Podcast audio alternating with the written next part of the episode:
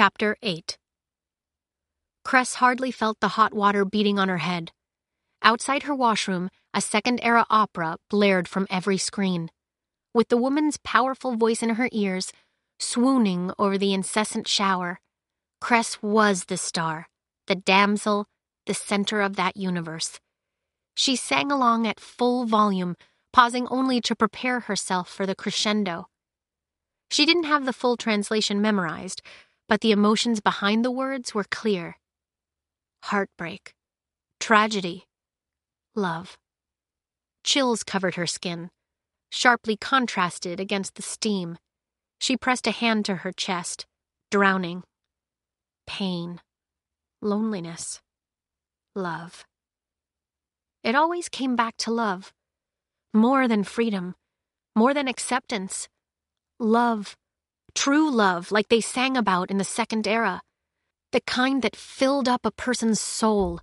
The kind that lent itself to dramatic gestures and sacrifices. The kind that was irresistible and all-encompassing.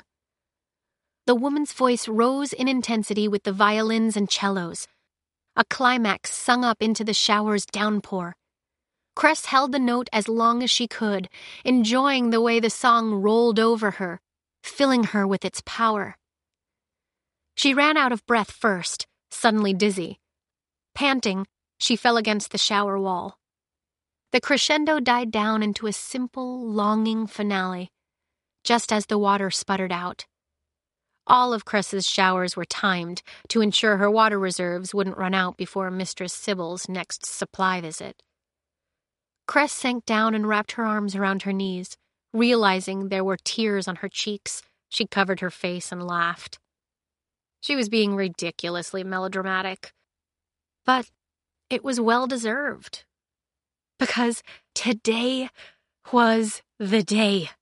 She'd been following the Rampion's path closely since they'd agreed to rescue her nearly 14 hours before, and they had not deviated from their course. The Rampion would be crossing through her satellite's trajectory in approximately 1 earthen hour and 15 minutes. She would have freedom, and friendships, and purpose. And she would be with him. In the next room, the operatic solo began again, quiet and slow and tinged with longing. "Thank you," Cress whispered to the imaginary audience that was going mad with applause. She imagined lifting a bouquet of red roses and smelling them, even though she had no idea what roses smelled like. With that thought, the fantasy disintegrated. Sighing, she picked herself off the shower floor before the tips of her hair could get sucked down the drain. Her hair weighed heavy on her scalp. It was easy to ignore when she was caught up in such a powerful solo, but now the weight of it threatened to make her topple over, and a dull headache was already creeping up from the base of her skull. This was not the day for headaches. She held up the ends of her hair with one hand, taking some pressure off her head, and spent a few minutes wringing it out, handful by soaking handful. Emerging from the shower, she grabbed her towel, a ratty gray thing she'd had for years, worn to holes in the corners. "Volume down!" she yelled out to the main room. The opera faded into the background. A few last droplets from the shower head dribbled onto the floor. Cress heard a chime. She pulled her hair through her fists again, gathering another handful of water and shaking it out of the shower before wrapping herself in the towel. The weight of her hair still tugged at her, but was feeling manageable again. In the main room, all but the single DCOM screen were showing the theater footage. The shot was a close-up of the woman's face, thick with makeup and penciled eyebrows, a lion's mane of fire-red hair topped with a gold crown. The DCOM screen held a new message. From user mechanic, ETA 68 minutes. Cress was buoyed by giddiness. It was happening. They were really coming to rescue her. She dropped the towel to the floor and grabbed the wrinkled dress she'd been wearing before. The dress that was a little too small and a little too short because Sybil had brought it for Cress when she was only 13, but that was worn to the perfect softness. It was Cress's favorite dress, Not that it had a lot of competition.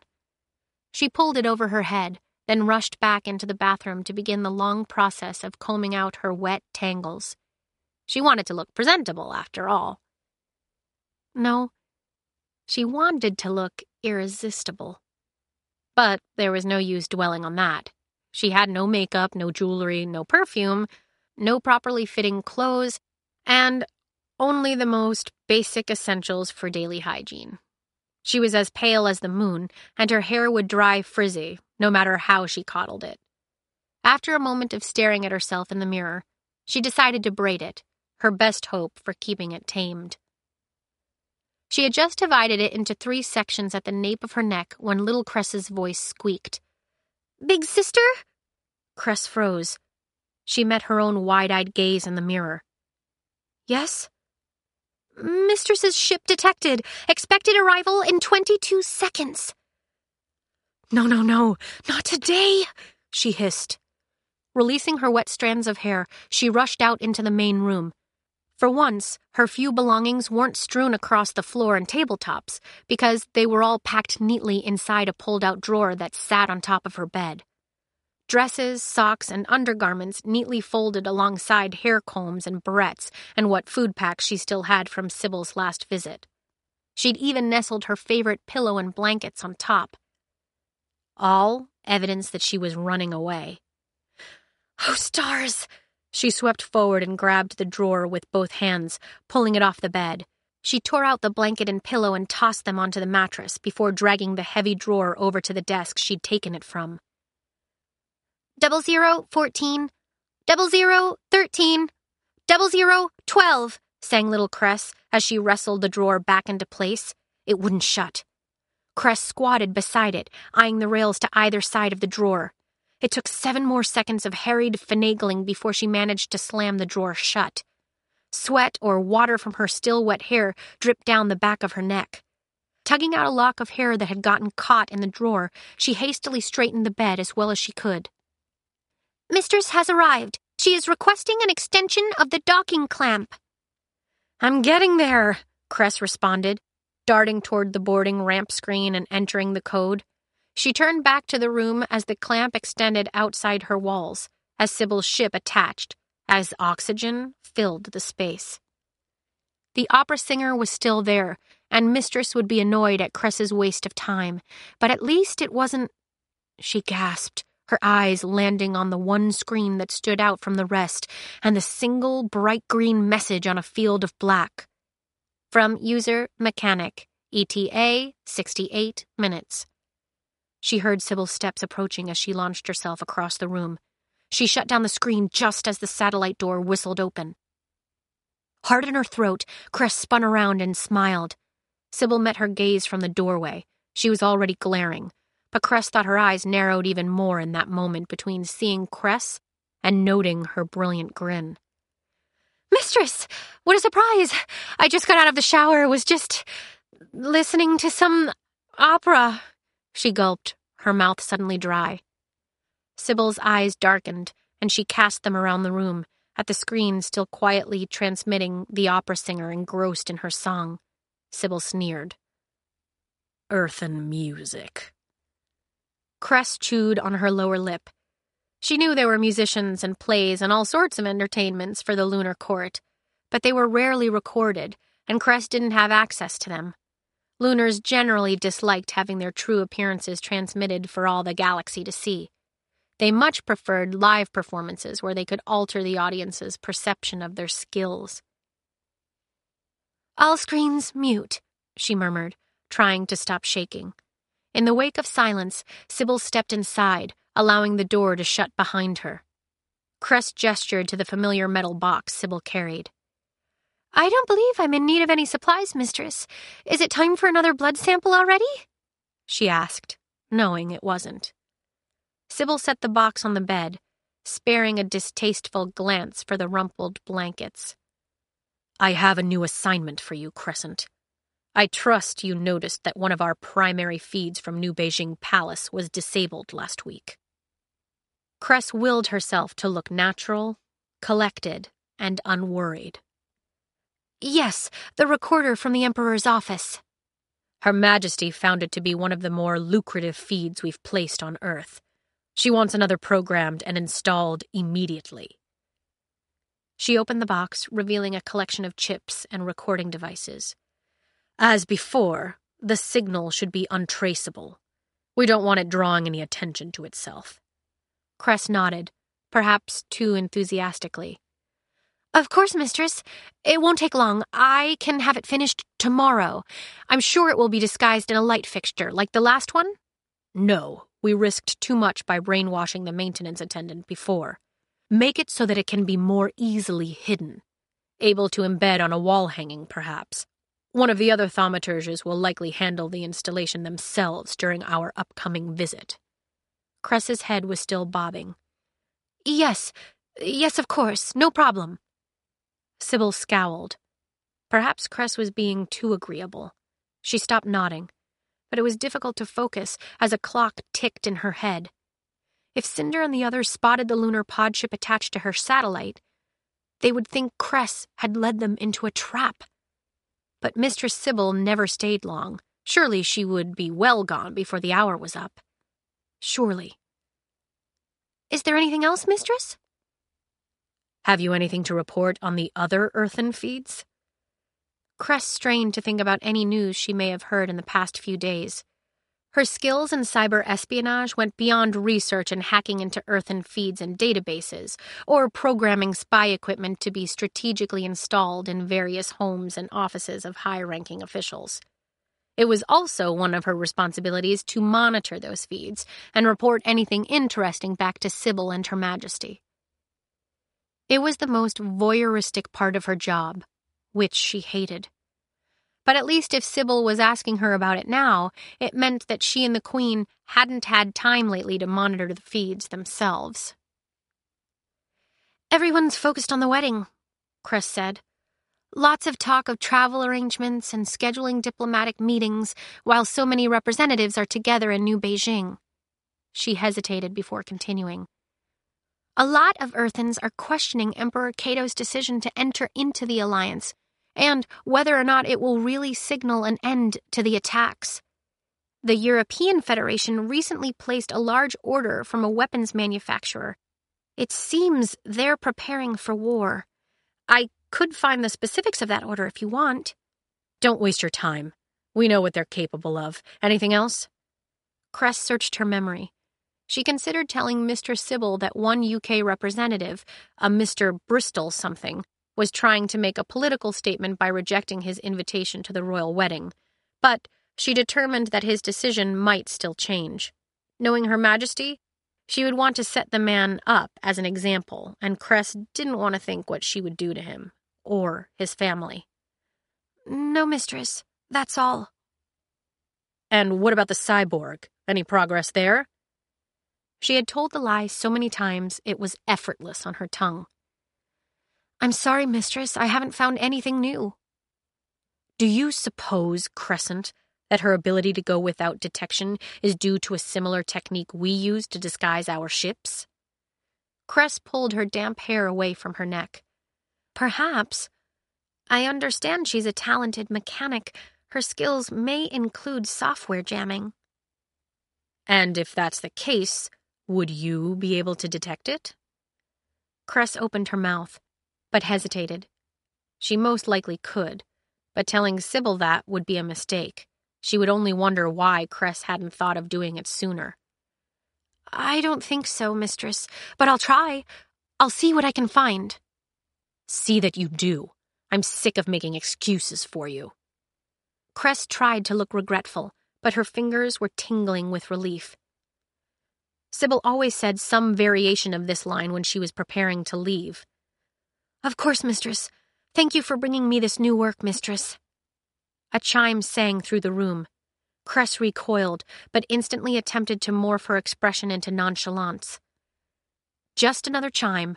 Just another non-suspicious alert for one of Cress's non-suspicious hobbies. Sybil had no reason to question it. But Sybil's attention had swerved to the single black screen that had awoken with the alert. A new message had appeared. "Message received from mechanic. ETA 41 minutes. need final coordinates. The satellite tilted beneath Cress. But no, it was her own balance leaving her. "What is this?" Sybil said, nearing the screen. It's a game. I've been playing it with the computer." Her voice squeaked. Her face was warming, cooled only where her damp hair clung to her cheeks. There was a long silence. Cress tried to feign indifference. "Just a silly game. Imagining the computer is a real person. You know how my imagination can be when I get lonely.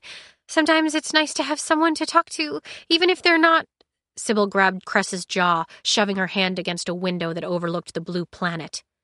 "Is it her?" Sybil hissed. "Have you been lying to me?" Cress couldn't speak, her tongue heavy with terror, as if she were pinned by a glamour. But this was not magic. This was only a woman strong enough and angry enough to tear Cress's arms from their sockets, to break her skull against the corner of the desk. "You had better not even think to lie to me, Crescent.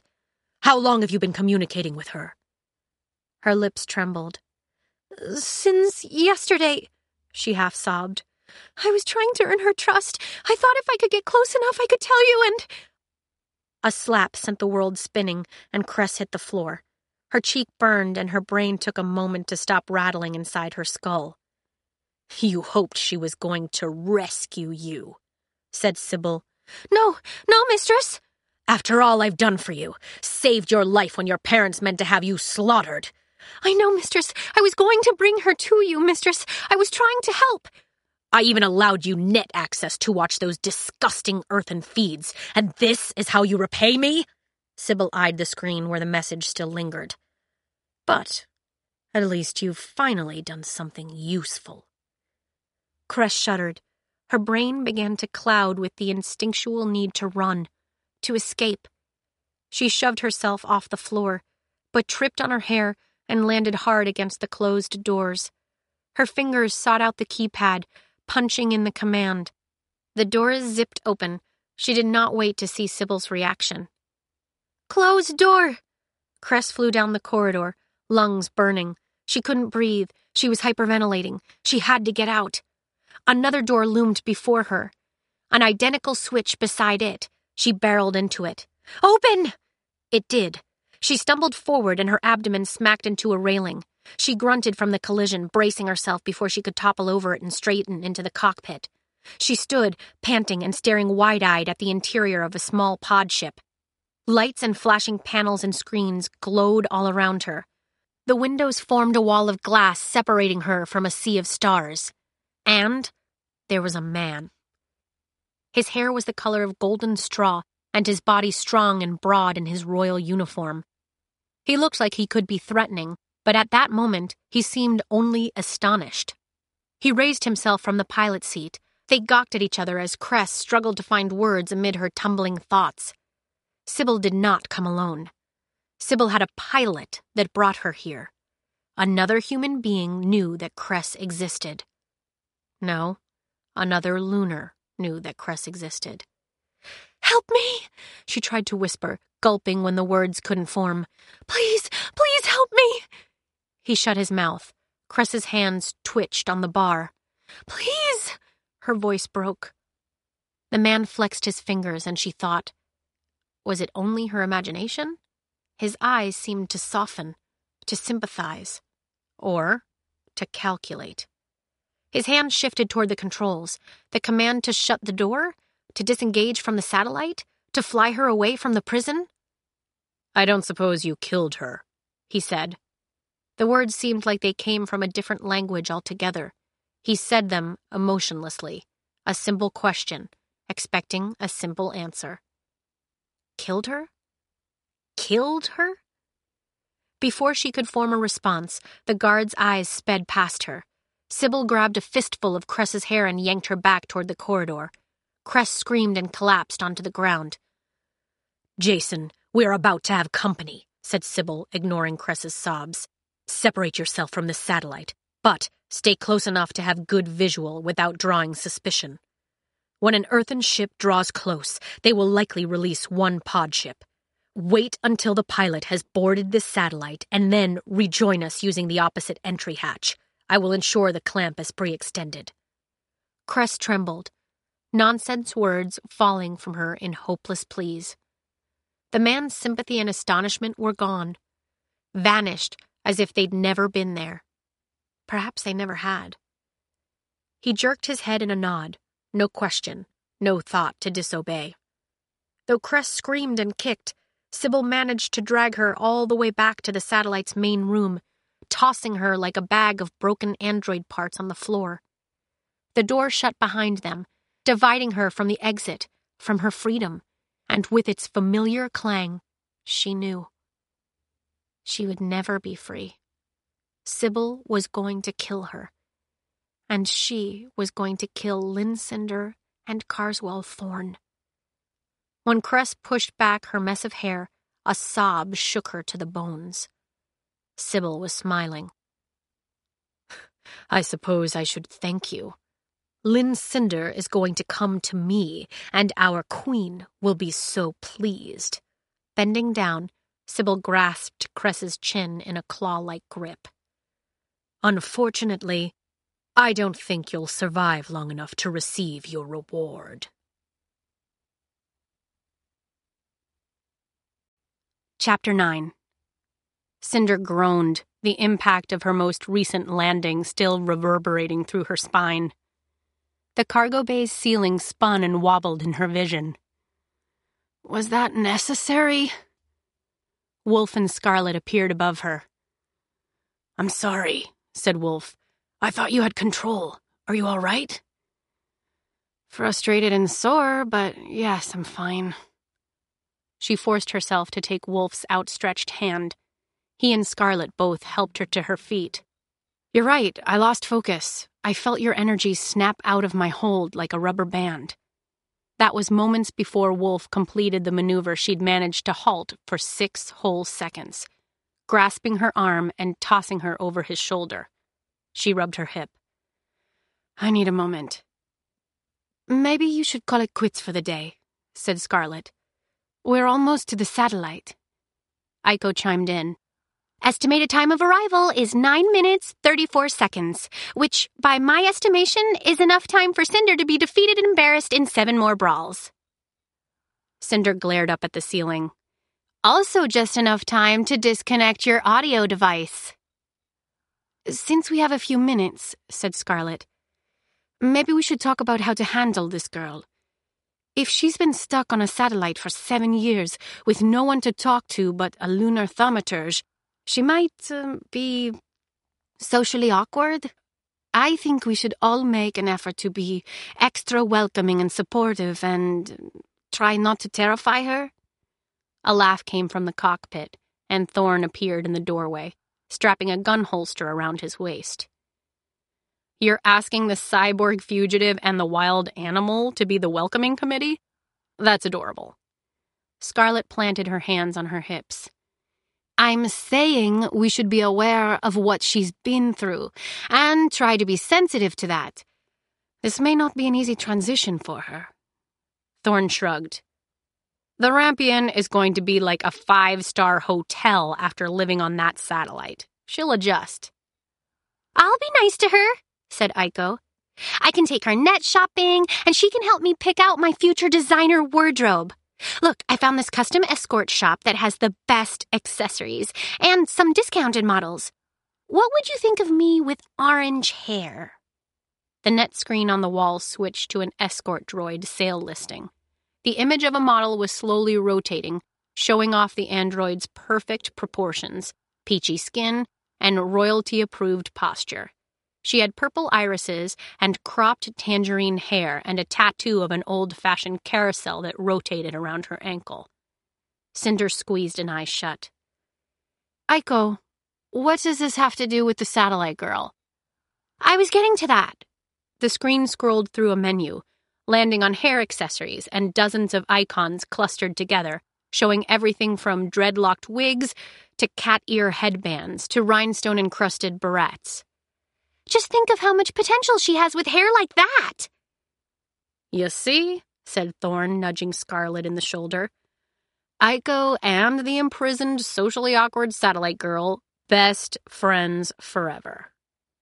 Now, what I'm worried about is how we're going to be dividing the reward money when this is all over, because this ship is starting to feel awfully crowded, and I'm not sure I'm happy with all of you cutting into my profits. What reward money? Asked Scarlet. The reward Cinder's gonna pay us out of the lunar treasury once she's queen. Cinder rolled her eyes. I should have guessed. And that's just the beginning. By the end of this escapade, the whole world will see us as heroes. Imagine the fame and fortune, the sponsorship opportunities, the marketing requests, net dramatization rights. I think we should discuss the profit division sooner rather than later, because I'm considering a 60-10-10-10-10 split right now. Am I the fourth 10%? Said Iko. Or is that Satellite Girl? Because if it's that Satellite Girl, I'm going on strike. Can we discuss this imaginary money later? Said Cinder. Like, maybe when there's actual money to discuss? Suggested Scarlet. Besides, don't you still have to prepare the pod ship? Oui, mademoiselle. With a salute, Thorne grabbed a handgun off a storage grate and sank it into the holster. Scarlet cocked her head. Are you sure you don't want me to go? It's going to require some precise maneuvering to attach the docking clamp. And from what Cinder told me about your flying skills... What do you mean? What did Cinder say about my flying skills? Scarlet and Cinder shared a look. Naturally, she told me that you're a fantastic pilot, said Scarlet, grabbing her red hoodie off a crate. Though it had been badly torn in Paris, she'd stitched it up as well as she could. Absolutely top-notch. I think she was practicing her sarcasm, said Iko. Thorne glared, but Cinder only shrugged. I'm just saying, continued Scarlet, threading her arms through the sleeves, it may not be an easy attachment. You have to dock slowly, and don't leave the pod until you're sure the satellite system's compatible and you have a secure connection. I can handle it, said Thorne. Winking, he reached out and gave Scarlet's nose a tweak, ignoring how Wolf bristled behind her. But you sure are sweet to be so concerned about me. The docking clamp engaged on Thorne's second attempt, which he thought was pretty good for never having docked with a satellite before. He hoped Scarlet was watching, after she'd so brazenly doubted his abilities. He checked the connection before putting the pod ship into standby mode and unlatching his harness. Through the window, he could see the curving side of the satellite and one of its circular gyrodynes whirling lazily overhead, propelling the satellite through space. He could see only the edge of the docking hatch through the ship's windows, but it appeared secure, and his instruments were telling him that the pressure and oxygen levels made it safe to exit his ship. He tugged his collar away from his throat. He was not, by nature, a paranoid man, but dealing with lunars gave him more hesitation than he was accustomed to. Even young, semi-cute ones. Young, semi-cute ones who had probably been driven insane by years of solitude. Thorne unlatched the podship door and it swung upward, revealing 2 steps up to a ramp edged with a rail, and beyond it a narrow corridor. His ears popped with the change in pressure. The entrance into the main satellite was still shut tight, but as he approached, he heard a hissing noise, and the doors parted, sliding seamlessly into the walls. He recognized the room from the DCOM connection. Dozens of flat, clear screens, some overhead storage cabinets, a mussed-up bed with worn blankets, a wash of bluish-white light coming from built-in fixtures. A door to the left led to what he assumed was a washroom, and directly opposite him, there was the door to the second podship hatch. The girl was sitting on the edge of the bed, her hands in her lap, her hair pooling over both shoulders and ending in a bundle of knotted frizz by her shins. She was smiling, a close-lipped, polite look that was entirely at odds with the nerve-bundled reaction she had had over the DCOM. But that smile faltered when she saw him. "Oh, it's you," she said, tilting her head to the side. "I was expecting the cyborg." No need to look so disappointed, Thorne thrust his hands into his pockets. Cinder can fix ships, but she's useless at flying them. I'll be your escort today. Captain Carswell Thorne, at your service." He tipped his head toward her. Rather than swoon or flutter her lashes, as was duly expected of her, the girl looked away and glowered at one of the screens. Coughing, Thorne rocked back on his heels. Somehow he'd expected that a girl with no prior human interaction would be a lot easier to impress. "Are you all packed up? We don't like to loiter in one spot for long." Her eyes flickered to him, hinting at annoyance. "No matter," she murmured to herself. "Jason and I will go to her then." Thorne frowned, feeling a twist of regret at his previous mocking, even if it had only been in his own head. What if the solitude really had driven her crazy? "Jason?" She stood up, her hair swinging against her ankles. He hadn't been able to tell how tall she was before, but now, seeing that she couldn't have been much more than 5 feet, he felt comforted. Crazy or not, she was harmless. Probably. "Jason, my guard." "Right. Well, why don't you invite your friend Jason to join us, and let's get going." "Oh, I don't think you'll be getting far." She stepped toward him, and at that moment, she changed. The nest of hair grew dark and silky as a raven's wing. Her eyes changed from sky blue to slate gray. Her pale skin turned golden, and her body stretched upward, becoming tall and graceful. Even her clothes changed, from the plain, worn day dress to a dove-white coat with long sleeves. Thorne was quick to bury his surprise. A thaumaturge. Figured.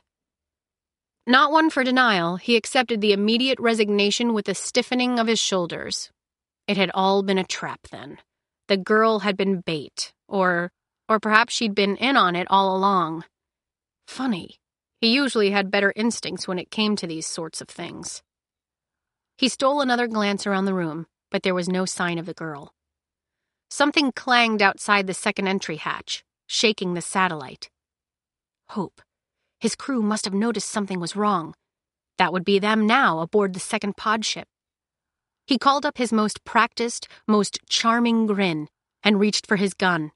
He even felt a sting of pride when he managed to get it all the way out of its holster before his arm froze of its own accord. Thorne shrugged with the one uncontrolled shoulder. "You can't blame me for trying." The thaumaturge smirked, and Thorne's fingers loosened. The gun clattered to the ground. "Captain Carswell Thorne, is it?" "That's right.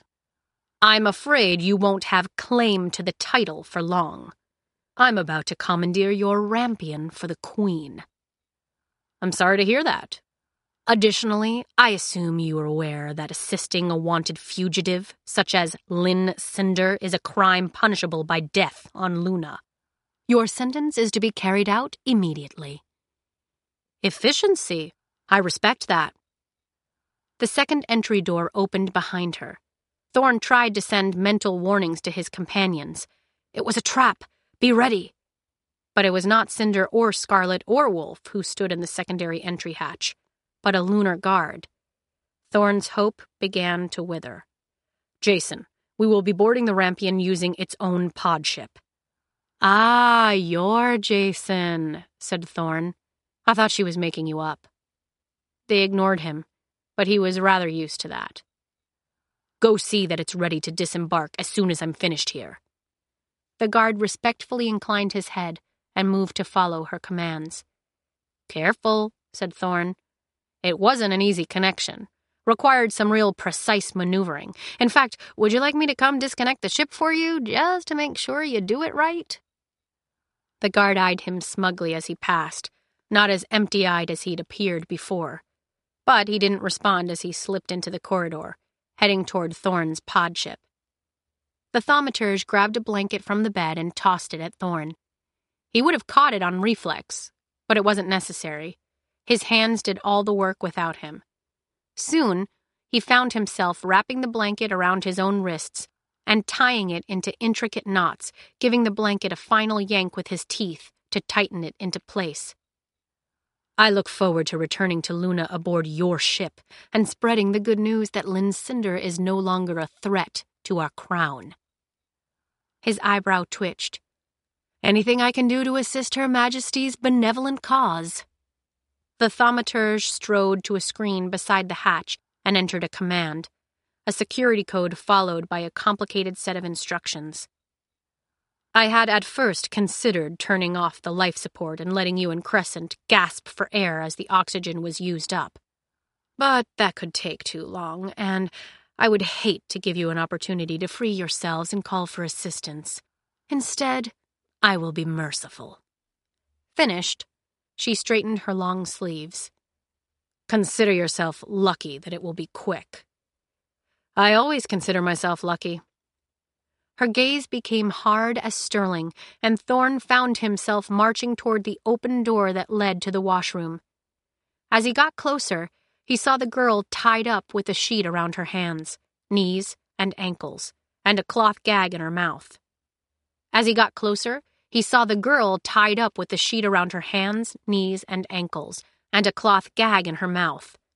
Remnants of tears streaked down her blotchy face. Her hair was a tangled mess on the ground all around her, many of the locks caught up in her bindings. Thorne's gut tightened.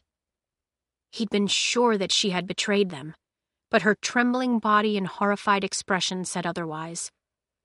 His knees gave way, and he landed on the floor with a grunt. The girl winced.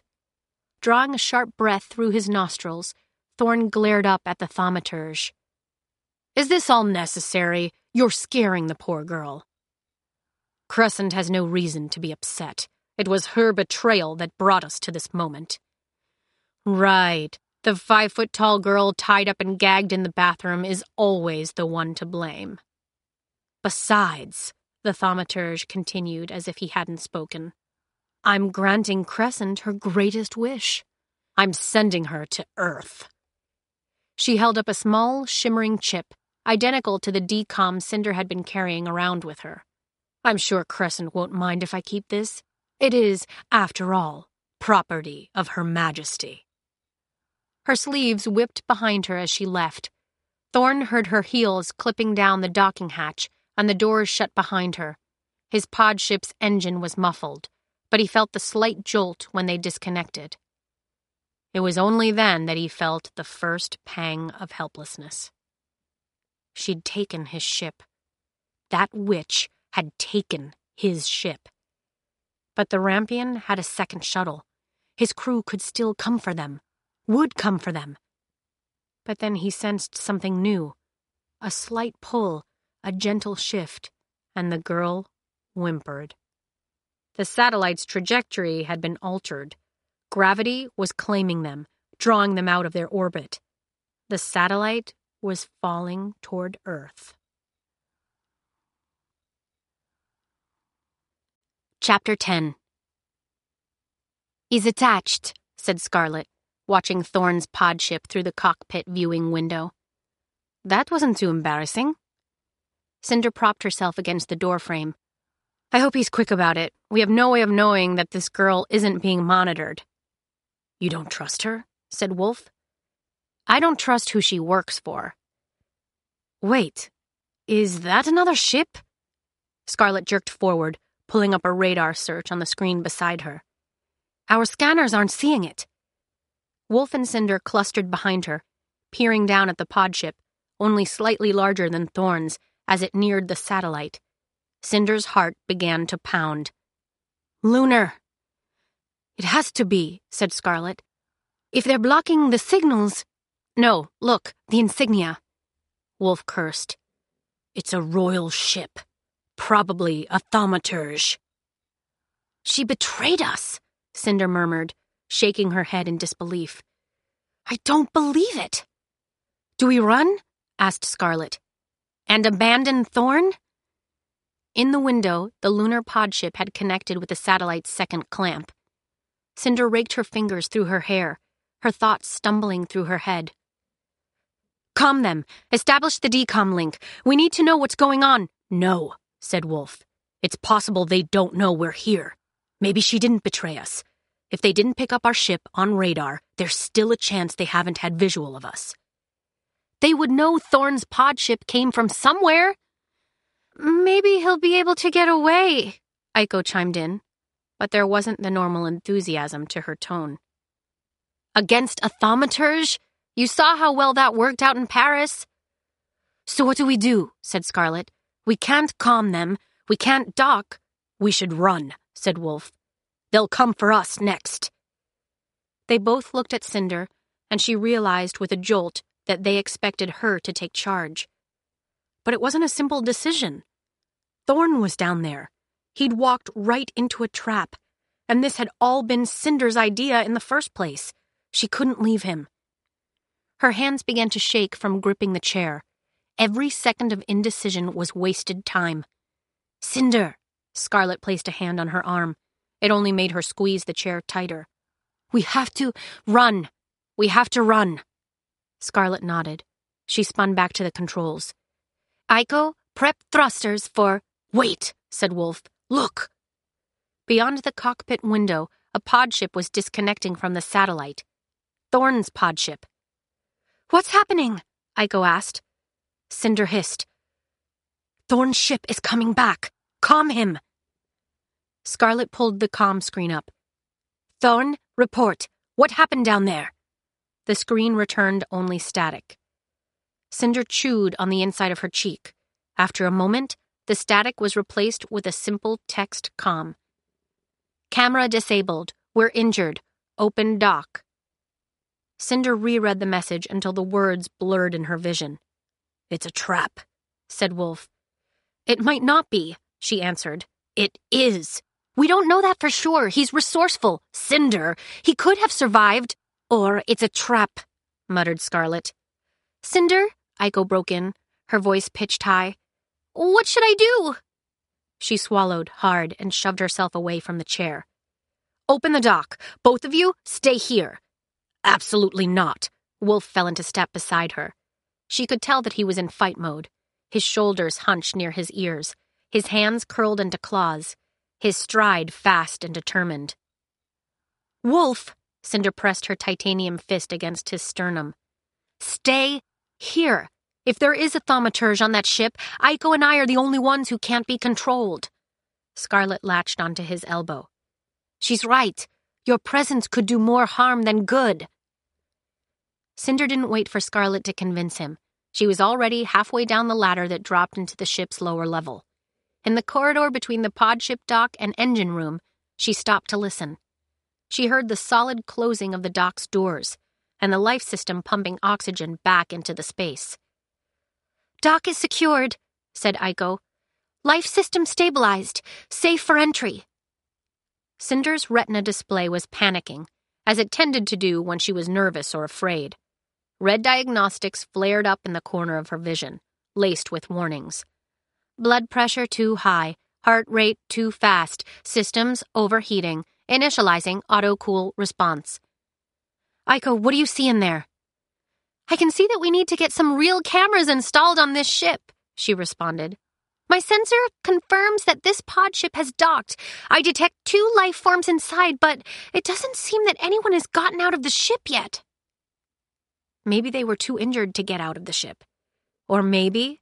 It was a thaumaturge, unwilling to leave the shuttle while there was still a chance they could reopen the docking doors and have everything inside sucked out into space. Cinder opened the tip of her left pointer finger, loading a cartridge. Though she'd used up all her tranquilizer darts during the fight in Paris, she'd been able to manufacture some weapons of her own, projectiles made of welded nails. We just received another text comm from the ship, said Iko. It says... Help us! Everything inside Cinder's head was screaming at her. Trap, trap, trap. But if it was Thorne, if Thorne was inside that ship, injured or dying... Clearing her thoughts, she reached up and punched in the dock's access code, then wrenched down the manual lever. The unlock mechanism clunked, and Cinder held up her left hand like a gun. Thorne's podship was sandwiched between the second pod and a wall of cords and machinery bolted to the thick paneling. Tools for loading and unloading freight, fueling equipment, jacks, air compressors, pneumatic coils. She inched toward the ship. Thorne, she said, craning her head. She spotted a lump of fabric in the pilot seat, a body hunched over. Shaking, she swung open the door before ducking a few steps back and aiming her weapon at the body. His shirt was soaked in blood. Thorne! Lowering her hand, she reached forward, rolling him toward her. What hap— An orange light brightened in the corner of her vision, her optobionics reminding her that her eyes were a weakness. She gasped and raised her hand again, just as he shot forward, one hand wrapped around her wrist, the other clamped around her neck, his movement so fast Cinder fell onto the floor. For a moment, it was Thorne on top of her, blue eyes surprisingly calm as he pinned her to the ground. Then he morphed. His stare became cold and crystalline. His hair grew longer and lighter, and his clothes melded into the red and gray uniforms of the Lunar Royal Guard. Her instincts seemed to recognize him before her eyes did, flaring with violent hatred. This was not any Lunar Guard. This was the guard who had held her captive during the ball, while Levana taunted her and threatened Kai, threatened everyone. But wasn't he? A fluttery laugh drifted through the air. Cinder squinted against the bright lights as a woman emerged from the pod ship. Right. The personal guard to head thaumaturge, Sybil Mira. I had expected more from the galaxy's most wanted criminal, she said, watching as Cinder pressed her free hand into the guard's chin, struggling to push him away. The thaumaturge smiled, looking like a hungry cat with a new toy. Stars began to speckle Cinder's vision. Shall I kill you here, or deliver you in chains to my She cut off, her gray eyes flickering toward the door. A guttural roar was followed by Wolf throwing himself against the thaumaturge and trapping her against the pod ship. The guard's hold slackened, indecision flashing across his face as he glanced up at his mistress. Cinder swung her fist toward his jaw. She felt the crunch, and he reeled back, his attention back on her. Cinder pulled her knees up, gaining purchase, and shoved him away. She scrambled to her feet as Wolf grabbed the thaumaturge and wrenched her back. His lips curled, revealing his implanted fangs. The guard reached for his holster, drawing Cinder's focus. He pulled the gun out. Cinder raised her hand. 2 shots fired in unison. Wolf howled in pain as the guard's bullet buried itself beneath his shoulder blade. The guard grunted as Cinder's projectile found his side. Cinder pivoted, her aim seeking out the thaumaturge's heart, but Wolf was between them, a dark spot of blood seeping through his shirt. Sybil's face was disfigured by fury as she placed her palm against Wolf's chest and snarled.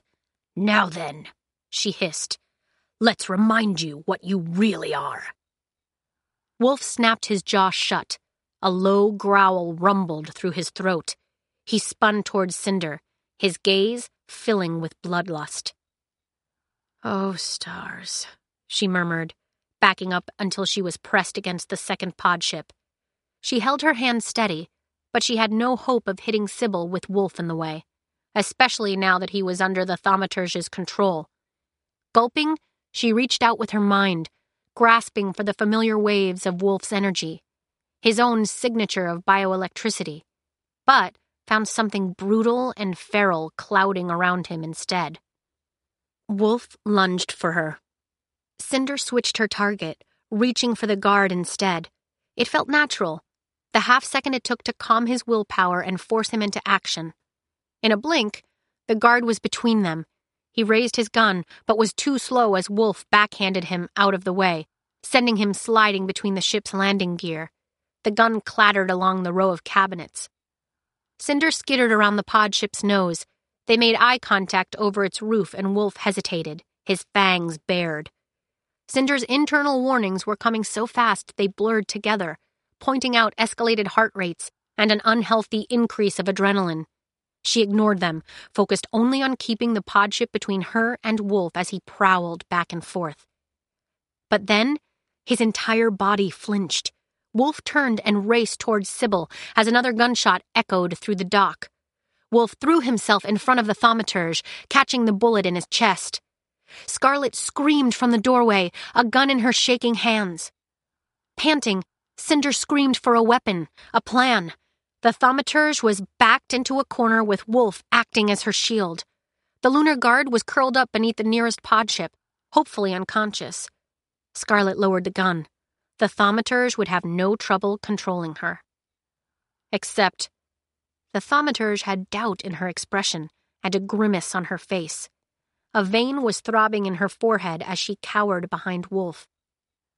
Cinder realized with some shock that it was almost as difficult for Sybil to control Wolf as it was for her. She couldn't control anyone else so long as she had him, and the moment she released Wolf, he would turn on her and the battle would be over. Unless she killed Wolf and removed him from the equation entirely. With the blood pooling and dribbling out of his 2 bullet wounds, Cinder wondered how long that would take. "Wolf!" Scarlet's voice shuddered. The gun was still aimed at Sybil, but Wolf was still between them. Another gunshot made Cinder jump, the noise ricocheting off the walls. Sybil cried out in pain. The guard, not unconscious after all, had grabbed the abandoned gun, and he'd shot the thaumaturge. Sybil hissed, her nostrils flaring as she fell to one knee, one hand pressed against her thigh, already covered in blood. The guard was kneeling, gripping the gun. Cinder couldn't see his face, but he sounded strained when he spoke. "She's controlling me. The cyborg." Cinder's lie detector flickered unnecessarily. She was doing no such thing, although, had she thought of it before... Sybil shoved Wolf toward the guard. The energy in the room quivered, waves of bioelectricity steaming and shimmering around them. Sybil had released her power over Wolf. The gunshot had weakened her. She could no longer control him. Wolf collapsed against the guard, and they both crumpled to the ground. The guard grappled for purchase, keeping a tight hold on the gun as he shoved Wolf away. Pale and shaking, Wolf couldn't even fight back. Blood puddled around them, slickening the floor. "Wolf!" Scarlet raised the gun toward the thaumaturge again, but Sybil had already scrambled up, limping behind the nearest pod ship. Cinder drove for Wolf, grabbing him under both arms and dragging him away from the guard. He flailed his legs, his heels slipping on the blood, but otherwise offered no assistance. The guard rose up to a crouch, panting, covered in blood, his own side bleeding from Cinder's projectile. He still held the gun.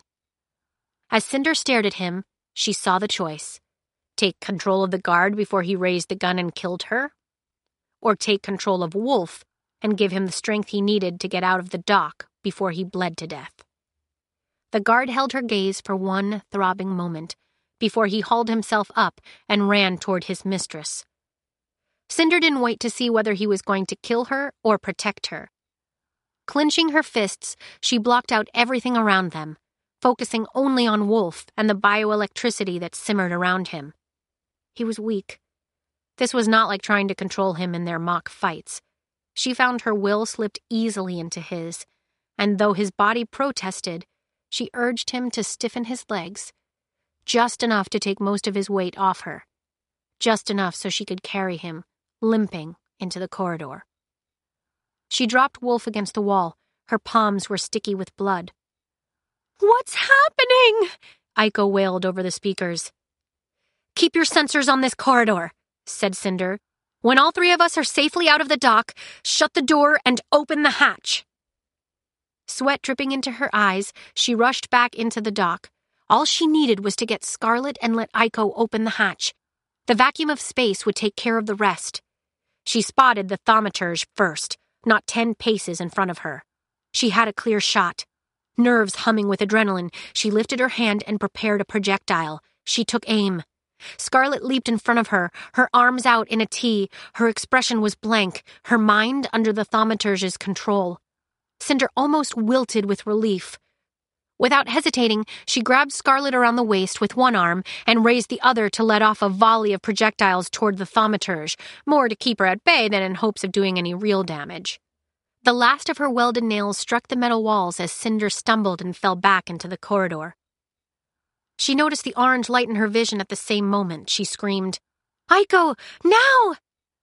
As the corridor door zipped shut, she spotted Sybil racing toward the nearest pod, and a glimpse of feet on the other side of the pod ship. The guard's feet. But blue jeans and tennis shoes? Cinder shoved Scarlet's body away with a scream. The glamour vanished, along with the orange light in her vision. Scarlet's red hoodie flickered, transforming into the lunar uniform. The guard groaned and rolled away. He was bleeding from the wound in his side. She'd grabbed the guard. Sybil had tricked her, which meant... No! Scarlet! Iko! She threw herself at the control panel and punched in the code to open the door, but an error flashed at her. On the other side, the docking hatch was opening. A curdled scream echoed through the corridor, and Cinder almost didn't realize it was hers. Cinder, what's happening? What? Scarlet's in there. She has... She raked her fingernails viciously along the door's airtight seal, unable to keep away the vision of Scarlet being pulled out into space. Cinder, the pod ship, said Iko. She's taking the pod ship. 2 life forms aboard. What? Cinder looked up at the panel. Sure enough, the room's scanners indicated there was only 1 shuttle still docked. The thaumaturge had survived, and she'd taken Scarlet with her. Chapter 11.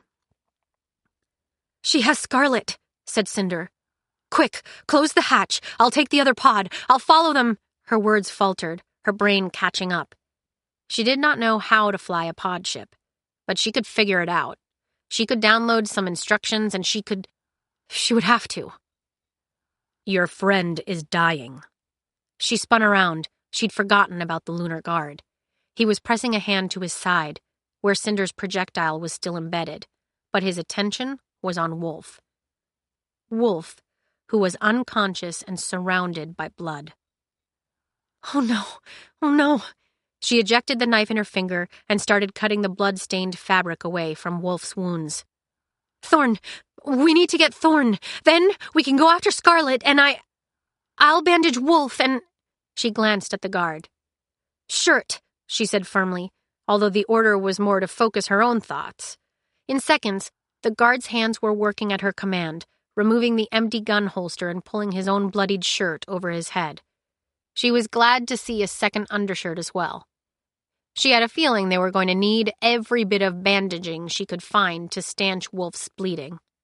Eventually, they would have to get him to the medbay, but there was no way she could move him in this condition, especially not up that ladder. She tried to ignore the niggling thought in her head that this was not enough, that not even the bandages in the medbay would be enough. She grabbed the guard's shirt and bunched it against Wolf's chest. At least this bullet had missed his heart. She hoped the other one hadn't hit anything vital either. Her thoughts were hazy, repeating over and over in her head. They had to get Thorne. They had to go after Scarlet. They had to save Wolf. She couldn't do it all. She couldn't do any of it. Thorne, her voice broke. Where's Thorne? Keeping one hand pressed onto Wolf's wound, she reached for the guard with the other, grabbing his collar and pulling him toward her. What did you do to Thorne? Your friend who boarded the satellite, he said, as much a statement as a question. There was regret in his face, but not enough. He's dead. She shrieked and slammed him into the wall. You're lying! He flinched, but didn't try to protect himself. Even though she'd already lost her focus, she could not keep him under her control so long as her thoughts were so divided, so long as this chaos and devastation reigned in her head. Mr. Sybil changed the satellite's trajectory, removing it from orbit. It will burn up during entry. It probably already has. There's nothing you can do. No, she said, shaking her head. Every part of her was trembling. She wouldn't have sacrificed her own programmer, too. But there was no telltale orange light in her vision. He wasn't lying. The guard leaned his head back as his gaze skimmed Cinder from head to toe, as if examining an unusual specimen. She would sacrifice anyone to get to you. The Queen seems to believe you're a threat. Cinder ground her teeth so hard she felt that her jaw would snap from the pressure. There it was, stated with such blatant simplicity. This was her fault. This was all her fault. They'd been after her. "Your other shirt," she whispered. She didn't bother to control him this time, and he removed the undershirt without argument. Cinder grabbed it from him, spotting the end of her own projectile jutting from his skin, just below his ribs. Looking away, she pressed the second shirt against the wound in Wolf's back. "Roll him onto his side." "What?" "Get him on his side. It'll open the airway, help him breathe." Cinder glowered at him, but a 4-second net search confirmed the validity of his suggestion, and she eased Wolf onto his side as gently as she could, positioning his legs like the medical diagram in her brain told her to. The guard didn't help, but he nodded approvingly when Cinder was done. "Cinder?" It was Iko, her voice small and restrained. The ship had become dark, running only on emergency lighting and default systems. Iko's anxiety was clouding her ability to function as much as Cinder's was. "What are we going to do?" Cinder struggled to breathe. A headache had burst open in her skull. The weight of everything pressed against her until it was almost too tempting to curl up over Wolf's body and simply give up. She couldn't help them. She couldn't save the world. She couldn't save anyone. "I don't know," she whispered. "I don't know." "Finding someplace to hide would be a start," said the guard, followed by a ripping sound as he tore a shred of material from the hem of his pants. He winced as he yanked out the projectile and tossed it down the corridor before pressing the fabric against the wound. For the first time, she noticed that he still wore what looked like a large hunting knife sheathed on his belt. He looked up at her when she didn't respond, his eyes sharp as ice picks. "Maybe someplace your friend can get help? As a thought." She shook her head. "I can't. We just lost both of our pilots, and I can't fly. I don't know how—" "I can fly." "But Scarlet—" "Look, Thaumaturge Miro will be contacting Luna and sending for reinforcements, and the Queen's fleet isn't as far away as you might think. You're about to have an army on your trail." But nothing. You can't help that other girl. Consider her dead. But you might be able to help him."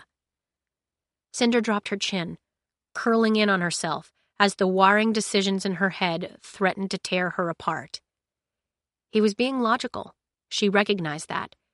But it was so hard to admit defeat, to give up on Scarlet, to make that sacrifice and have to live with it. With every passing second, though, she was closer to losing Wolf, too. She glanced down.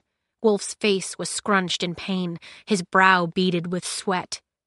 "Ship," said the guard, "calculate our location and relative trajectory over Earth. Where is the closest place we can get to? Someplace not too populated." There was a hesitation before Iko said, "Me?" He squinted up at the ceiling. "Yeah, you." "Sorry, right. Calculating now." The lights brightened. "Following a natural descent to Earth, we could be in Central or North Africa in approximately 17 minutes. A loose 1,000-mile radius opens up to the Mediterranean regions of Europe and the western portion of the Eastern Commonwealth." "He needs a hospital," Cinder murmured, knowing as she said it, there wasn't a hospital on Earth that wouldn't know he was one of the Queen's Wolf hybrids as soon as he was admitted. And the risk she posed to take him there herself, and how recognizable the Rampion would be? Where could they possibly go that would offer them sanctuary? Nowhere was safe. Beneath her, Wolf moaned, his chest rattled.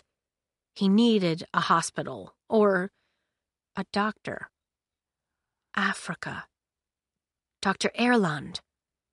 She peered up at the guard and for the first time, struggled through the sluggish mess inside her head to wonder why he was doing this. Why hadn't he killed them all? Why was he helping them?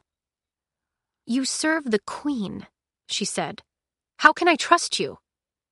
His lips twitched, like she'd made a joke, but his eyes were quick to harden again. "I serve my princess, No one else. The floor dropped out from beneath her.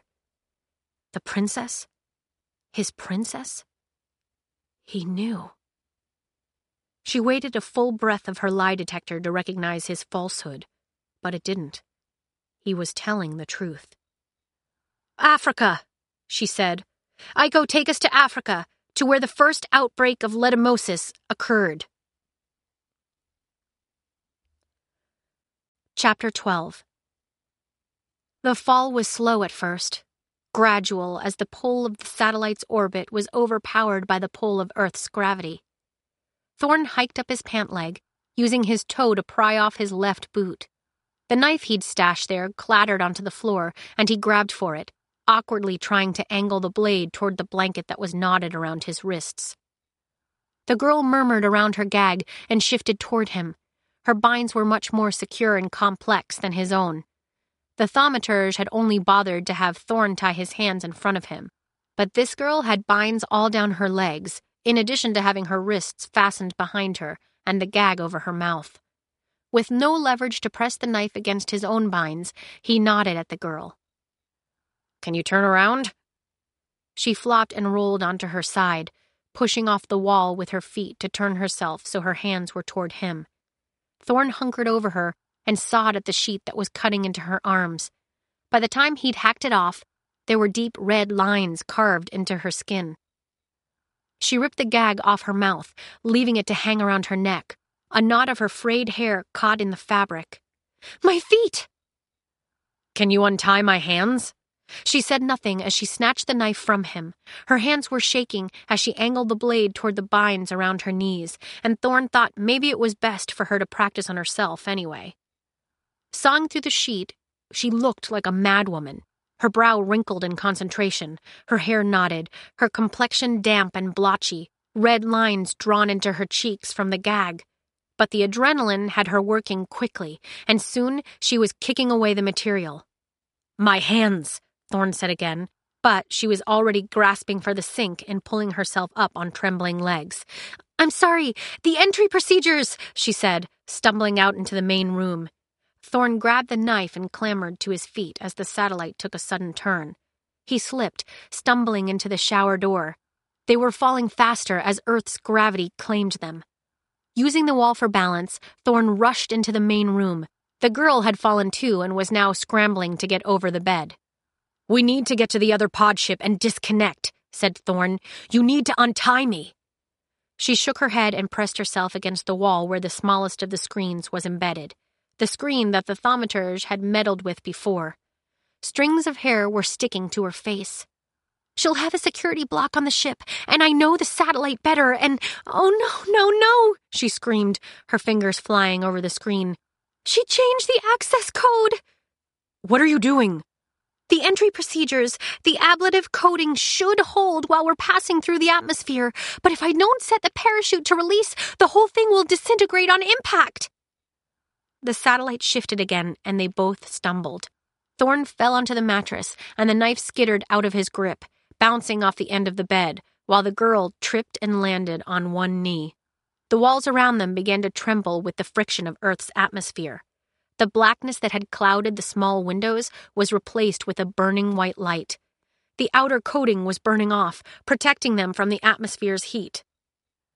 Unlike the Rampion, this satellite was designed for only one descent toward Earth. "All right." Forgetting about his binds, Thorne swung himself over to the other side of the bed and hauled the girl back to her feet. "Get that parachute working." She was still wobbly as he spun them toward the screen and dropped his arms over her, forming a cocoon around her body.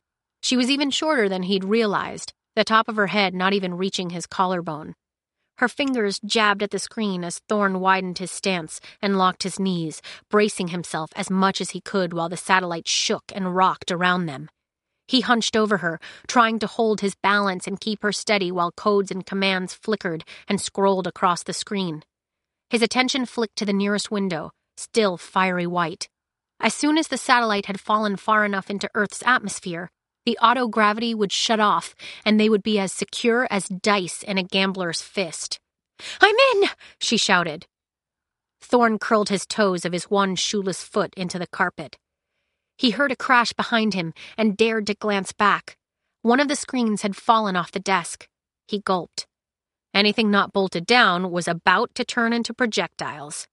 "How long will it take to—" "Done!" Thorne whipped her around and thrust them both toward the mattress. "Under the bed!" He stumbled and fell, dragging her down with him.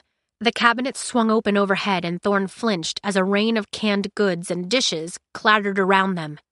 He hunkered over the girl, deflecting them away from her. "Quick!" She scurried forward, out of the ring of his arms, and pulled herself into the shadows. She backed against the wall as far as she could, both hands pushing against the bed frame to lock her body in place. Thorne kicked off from the carpet and grabbed the nearest post to pull himself forward. The shaking stopped, replaced with a smooth, fast descent. The brightness from the windows faded to a sunshine blue. Thorne's stomach swooped, and he felt like he was being sucked into a vacuum. He heard her scream. Pain and brightness exploded in his head, and then the world went black. Book 2. The witch snipped off her golden hair and cast her out into a great desert. Chapter 13. Cress would not have believed that she had the strength to drag Carswell Thorne beneath the bed and secure his unconscious body against the wall, if the proof wasn't in her arms.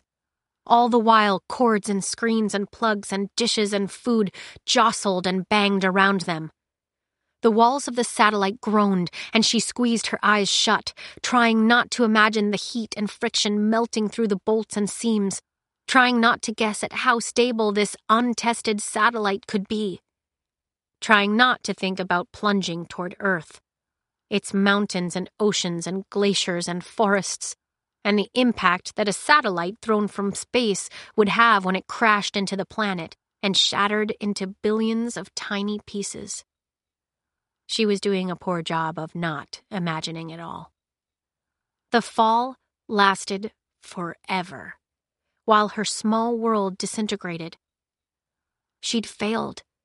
The parachute should have opened already.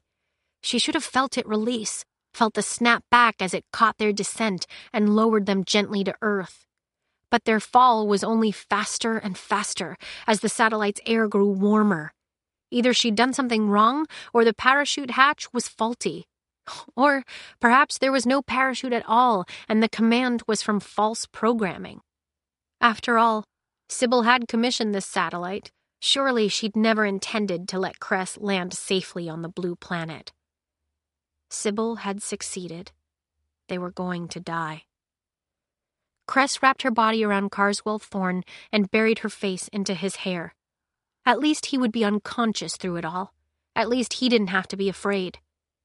Then, a shudder, a sensation different from the drop, and she heard the brisk sound of nylon ropes and hissing. And there it was, the sudden jerk that seemed to pull them back into the sky. She cried out and gripped Carswell Thorne tighter as her shoulder smacked into the underside of the bed. The fall became a sinking, and Cress's sobs turned to relief. She squeezed Thorne's prone body and sobbed and hyperventilated and sobbed some more. It took ages for the impact to come, and when it did, the jolt knocked Cress into the bed again. The satellite crashed and slid, rolled over and tumbled. They were slipping down something solid, perhaps a hill or mountainside. Cress clenched her teeth against a scream and tried to protect Thorne with one arm while bracing them against the wall with the other. She'd expected water. So much of the Earth's surface was water, not this solid something they'd hit. The spiraling descent finally halted with a crash that shook the walls around them. Cress's lungs burned with the effort to take in what air they could. Every muscle ached from adrenaline and the strain of bracing for impact and the battering her body had taken. But in her head, the pain was non-existent. They were alive. They were on Earth, and they were alive. A grateful, shocked cry fell out of her, and she embraced Thorne, crying happily into the crook of his neck. But the joy receded when he did not hold her back.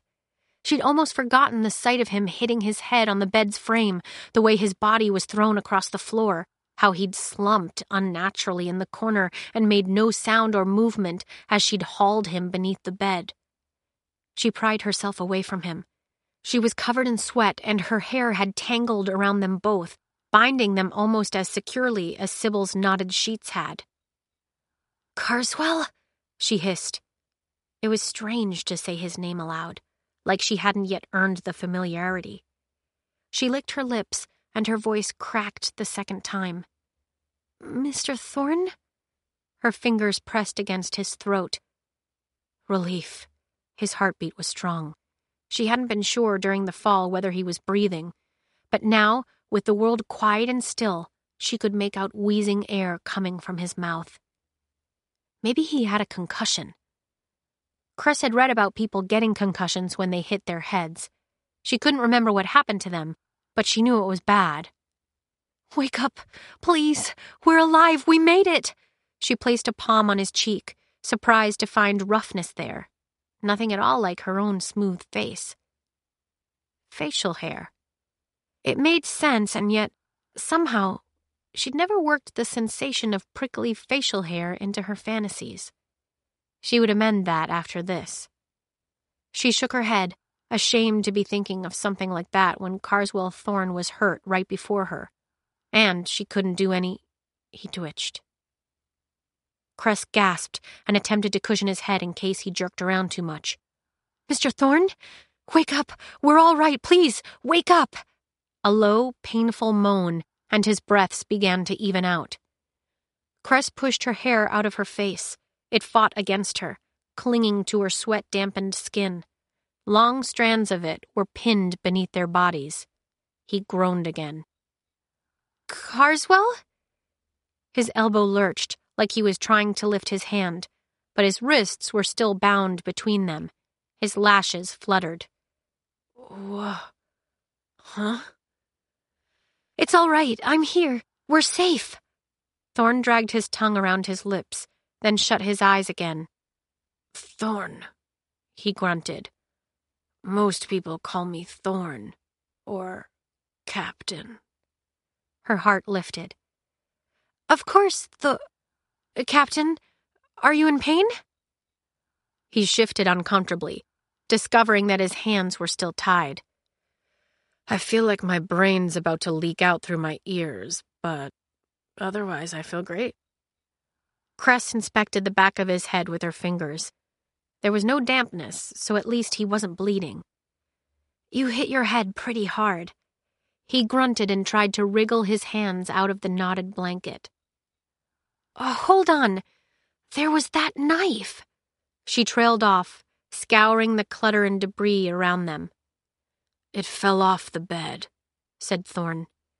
"Yes, I saw it. There!" She spotted the knife handle lodged beneath the fallen screen and went to grab for it. But her hair had gotten so wrapped up around her and Thorne that it yanked her back. She yelped and rubbed at her scalp. He opened his eyes again, frowning. "I don't remember being tied together before." "I'm sorry, my hair gets everywhere sometimes, and if you could just... Here, roll this way."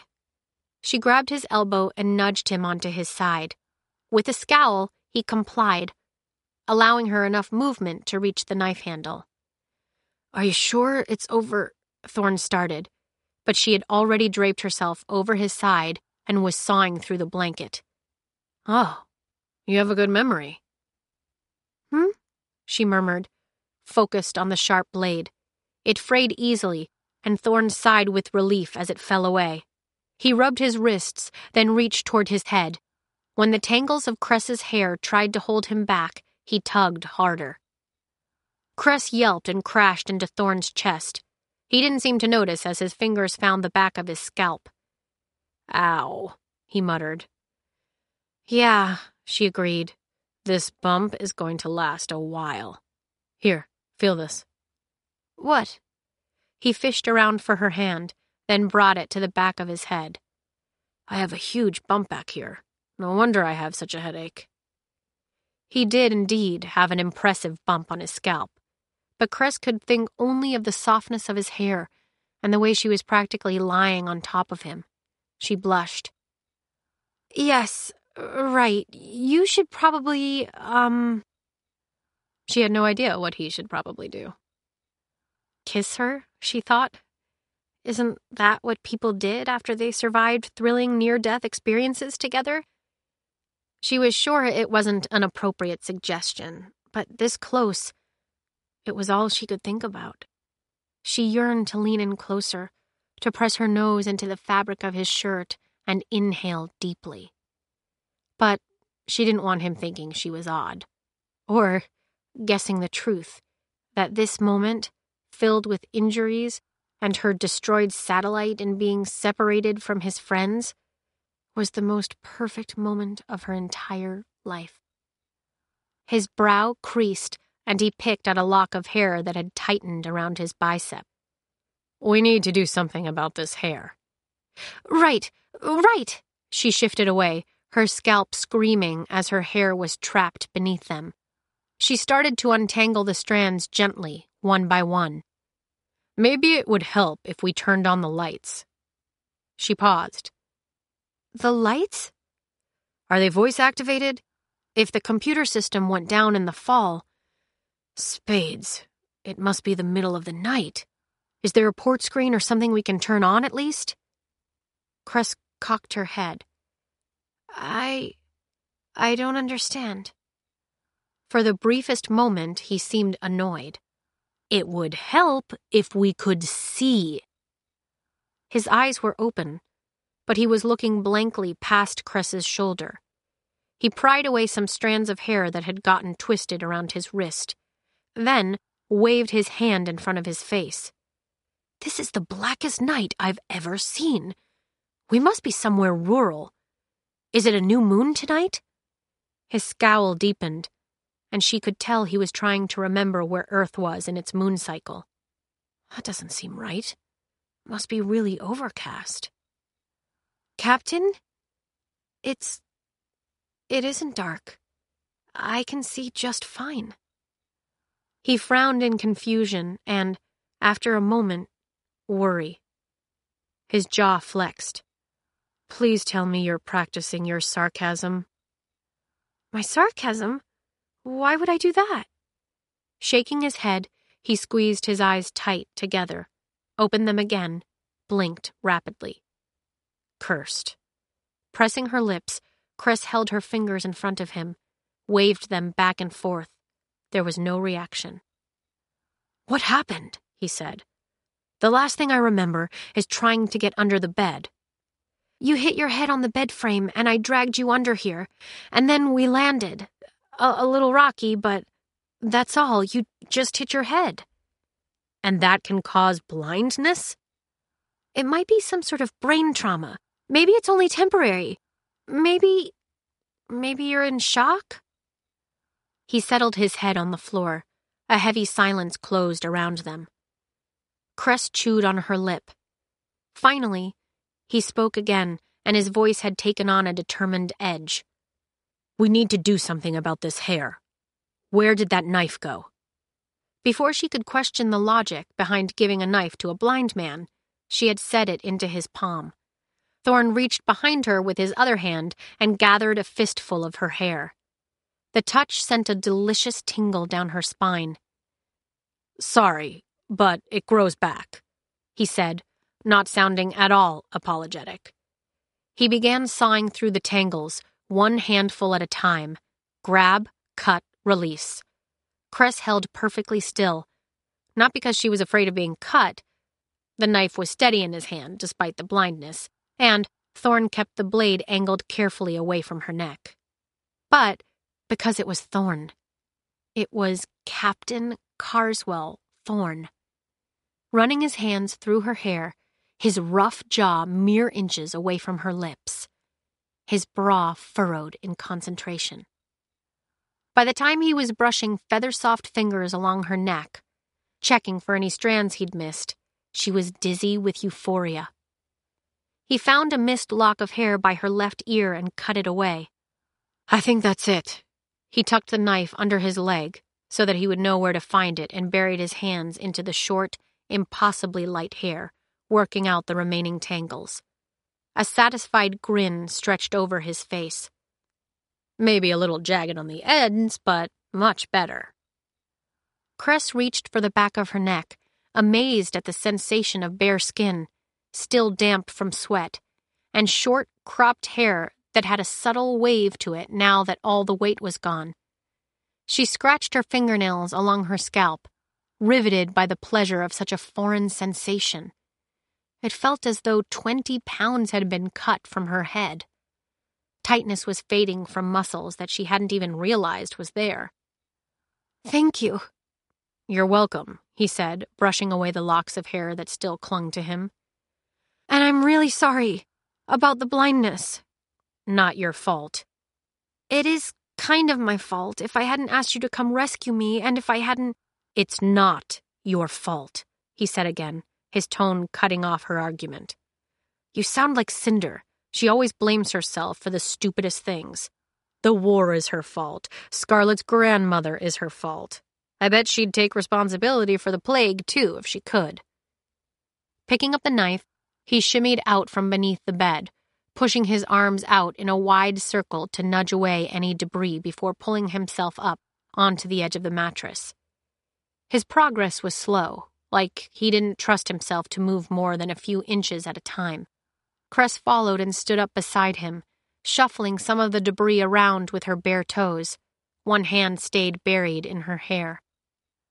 The point is, that witch tried to kill us, but we survived, said Thorne. And we'll find a way to contact the Rampion, and they'll come get us. And we'll be fine. He said it like he was trying to convince himself, but Cress didn't need any convincing. He was right. They were alive, and they were together, and they would be fine. I just need a moment to think, said Thorne. Figure out what we're going to do. Cress nodded and rocked back on her heels. For a long time, Thorne seemed to be deep in thought, his hands clasped in his lap. After a minute, Cress realized they were shaking. Finally, Thorne tilted his head toward her, though his unfocused eyes were on the wall. He took in a deep breath, let it out, then smiled. Let's begin again, with some proper introductions. Did I hear your name was Crescent? Just Cress, please. He extended a hand toward her. When she gave him hers, he tugged her closer, bent his head, and pressed a kiss against her knuckles. Cress stiffened and swooned, her knees threatening to buckle beneath her. Captain Carswell Thorne, at your service. Chapter 14. Cinder followed the progression of the Rampion on her retina display, watching breathlessly as they entered Earth's atmosphere over northern Africa and careened toward Farafra, a small oasis that had once been a trading post for caravans traveling between the Central African provinces and the Mediterranean Sea. It had fallen into poverty since the plague had first struck a decade ago, sending the trade caravans farther east. She didn't leave Wolf's side. She dressed the wounds as well as she could using the bandages and ointments the guard had thrown down from the ship's upper level. She had already had to change the bandages once, and still the blood soaked through. His face was pale and clammy, his heartbeat growing weaker, each breath a struggle. Please, please let Dr. Erland be there. So far, the guard at least had proven trustworthy. He had flown straight and fast, very fast, to Cinder's relief. It was a risk entering Earth's orbit, but a necessary one. She only hoped this oasis would be the safe haven the doctor had believed it to be. Cinder, said Iko, the Lunar is asking where he should land. She shuddered. She'd been expecting the question. It would be safest, and most prudent, to land outside the town, out in the roofless desert. But she could never carry Wolf, and they didn't have the luxury of being prudent. Tell him to land on the main road. On the map, it looks like there's only one.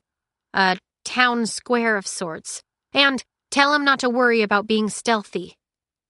If they couldn't hide, then she would draw as much attention as possible. Maybe if they made enough of a spectacle, it would draw Dr. Erland out from wherever he was hiding. She had to hope that any civilians would be so distracted by their brazenness they wouldn't bother alerting the police until it was too late. It wasn't a good plan, but there wasn't time to come up with anything better. The ship dove. Normally, this was the quiet part of landing, when the engine power switched to magnetic levitation. But it seemed the guard was planning on doing this all manually. Perhaps the town was so rural they didn't have magnetic roads at all. Finally, the ship clanked and groaned. Though it was a soft landing, the shock still made Cinder jump.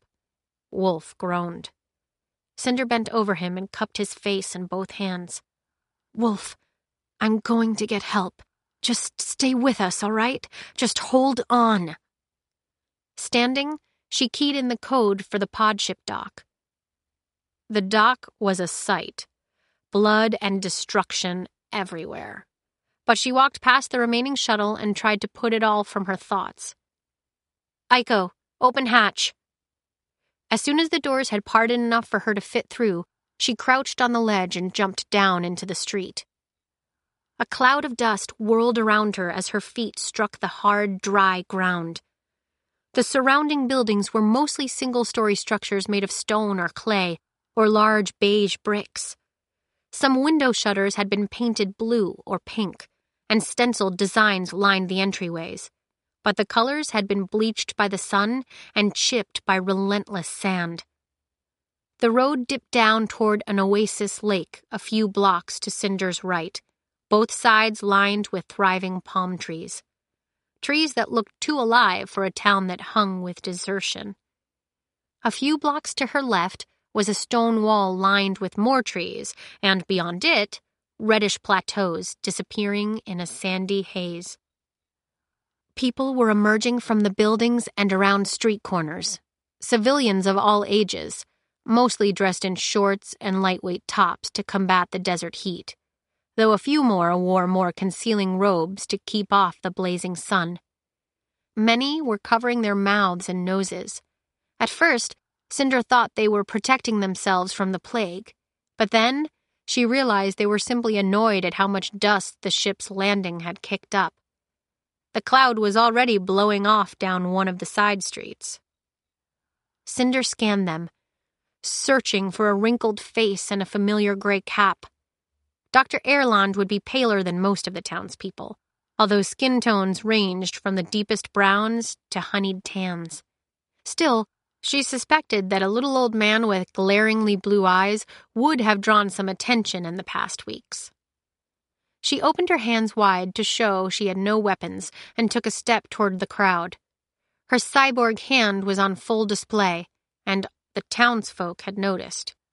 They were staring at it openly, though no one shied away as she took another step closer. "I'm sorry about the dust," she said, gesturing to the cloud. "But this is an emergency. I need to find someone. A man. This tall, old, wears glasses and a hat. Have any of you—" "I saw her first!" a girl squealed. She ran out from the crowd, her flip-flops smacking the dirt, and grasped Cinder's arm. Startled, Cinder tried to pull away, but the girl held firm. Then there were two boys, not older than 9 or 10, emerging from the crowd and arguing over who had seen the ship drop out of the sky, who had seen it land, who had seen the docks open, and who had first spotted the cyborg. "Step away from Miss Lin, you greedy little vultures." Cinder whirled around. Dr. Erland was striding toward them, though she almost didn't recognize him. Barefoot and hatless, he wore a pair of khaki shorts and a striped shirt that hung lopsided, as he'd missed a buttonhole and the rest of the buttons were all wrong. His gray hair stuck out along his bald spot like he'd recently been electrocuted. None of that mattered. She'd found him. "I suppose you can all share the prize for finding her, even though the deal was to bring her to me, not to make me come all the way down here in the center of the sun heat. He pulled a bag of gummy candies from his pocket and held it up over the children's heads, forcing them to promise to share before he handed it over. They snatched it and ran away, squealing. The rest of the townspeople remained where they were. Dr. Erland planted his hands on his hips and glared up at Cinder. "You have much explaining to do. Do you know how long I've been waiting for you, watching the—" "I need your help," she said, stumbling toward him. "My friend, he's dying. He needs a doctor. I don't know what to do." He scowled, then his attention caught on something over Cinder's shoulder. The Lunar Guard emerged at the edge of the ship, shirtless and covered in blood, and straining to support Wolf's body. "What? He's—" "A Lunar Guard," said Cinder. "And Wolf is one of her soldiers. It's a long story, and I'll explain it later, but can you help him? He was shot twice. He's lost a lot of blood." Dr. Erland raised an eyebrow. Cinder could tell he wasn't at all thrilled with the company she was keeping. "Please." Harrumping, he gestured at some of the onlookers and called out a few names. 3 men stepped forward. "Bring him to the hotel," he said. "Gently."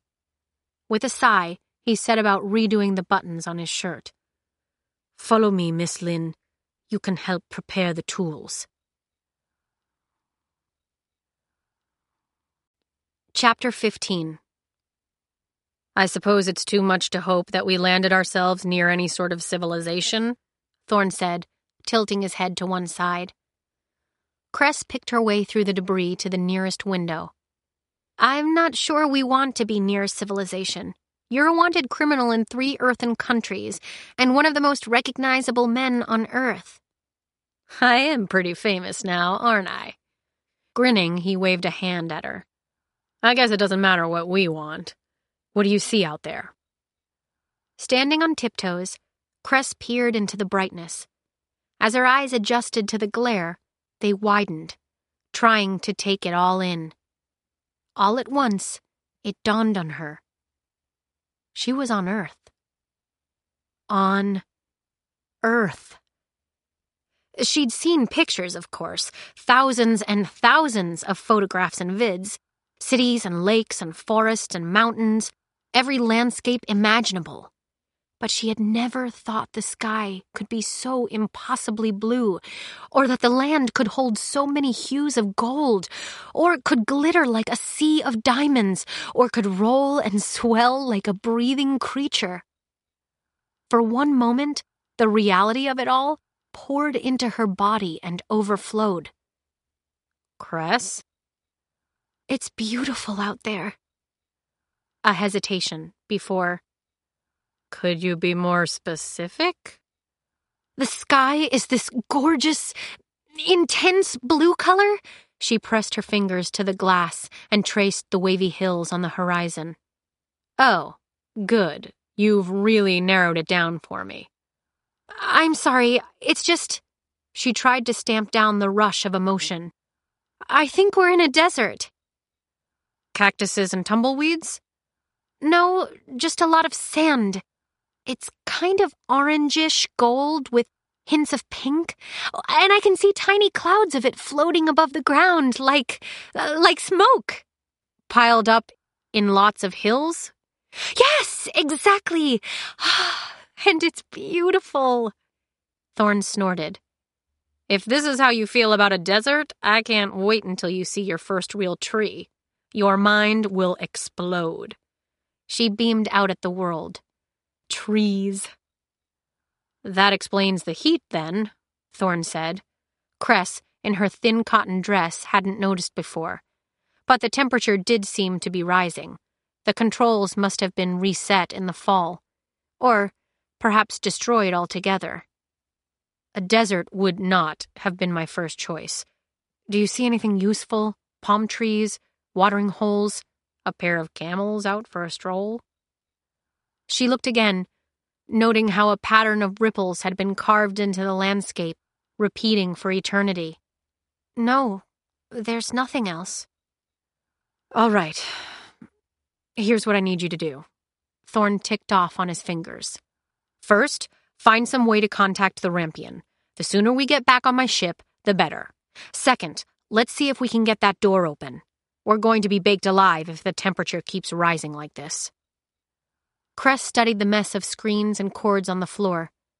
The satellite was never installed with external communication abilities. The only chance we had of contacting your crew was the DCOM chip that Sybil took. And even if we did have some way of contacting them, we won't be able to give exact coordinates unless the satellite positioning system is functioning, and even then... Thorne held up a hand. "One thing at a time. We have to let them know that we're not dead. And check that they're all right, too. I think they're capable of handling 2 measly lunars, but it would put my mind at ease to be sure." He shrugged. "Once they know to start looking for us, maybe Cinder can whip up a giant metal detector or something." Cress scanned the wreckage. "I'm not sure anything is salvageable. The screens are all destroyed, and, judging from the loss of temperature regulation, the generator is... Oh no! Little Cress!" She wailed and kicked her way to the main data board that had housed her younger self. It was crushed on one side, bits of wire and plastic dangling from the shell. "Oh, little Cress." Who's little Cress?" She sniffed. "Me, when I was 10. She lived in the computer and kept me company, and now she's dead." She squeezed the data board against her chest. "Poor, sweet little Cress." After a long silence, Thorne cleared his throat. "Scarlet did warn me about this. Do we need to bury little Cress before we can move on? Want me to say a few words for her?" Cress glanced up, and though his expression was sympathetic, she thought he was probably mocking her. "I'm not crazy. I know she's just a computer. It's just, I programmed her myself, and she was the only friend I had. That's all." "Hey, I'm not judging. I'm familiar with IT relations. Just wait until you meet our spaceship. She's a riot." His expression became thoughtful. "Speaking of spaceships, what about that other pod, the one the guard docked with?" "Oh, I'd forgotten about that." She tucked the data board beneath its slanted desk and tripped over to the other entryway. The satellite sat at an angle, with the second entry near the lower end of the slope, and she had to clear away countless bits of plastic and broken equipment before she could get to the control screen. The screen itself was down. She couldn't get a flicker of power out of it. So she opened the panel that housed the manual override locks instead. A series of gears and handles had been set into the wall over the door, and while Cress had known they were there for years, she'd never given them much thought before. The devices were stuck from years of neglect, and it took all her strength to pull on the handle, planting one foot on the wall to gain leverage.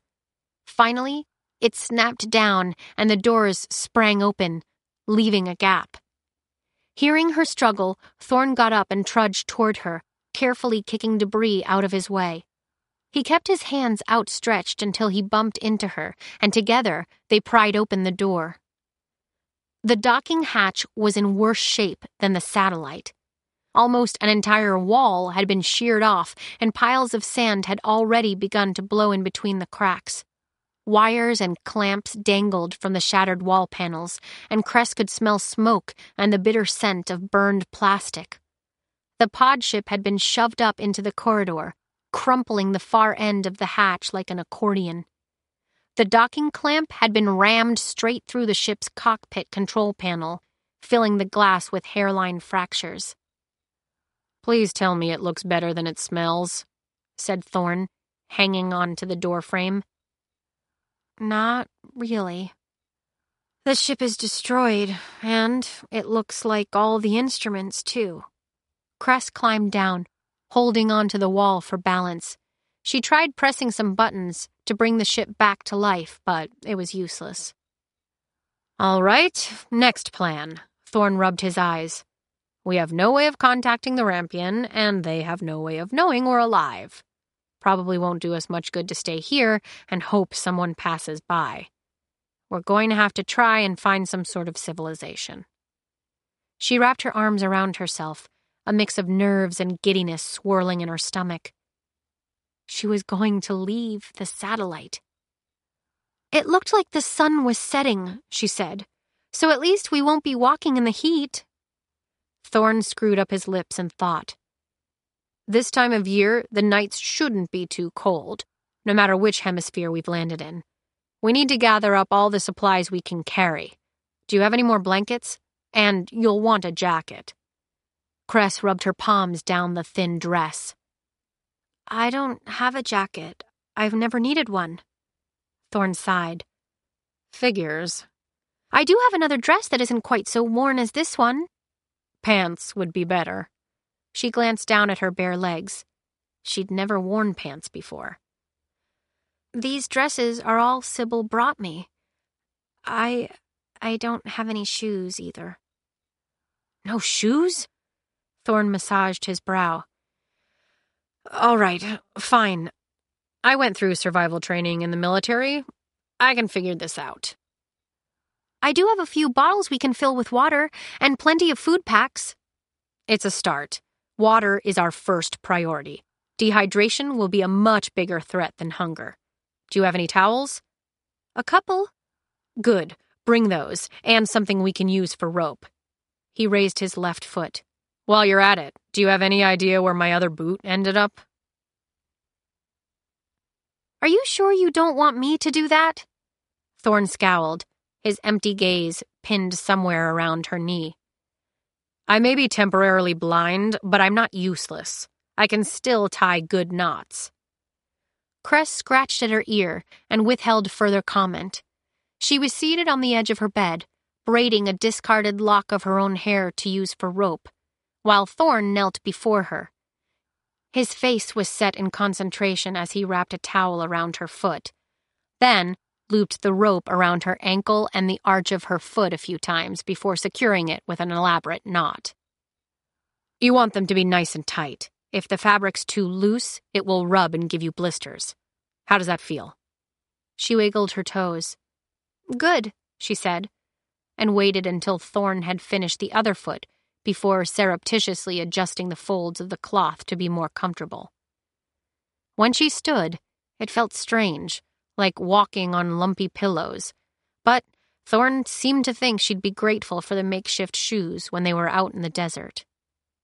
Together, they fashioned a bundle out of a blanket, which they filled with water, food, bedsheets, and a small medical kit that Cress had rarely needed.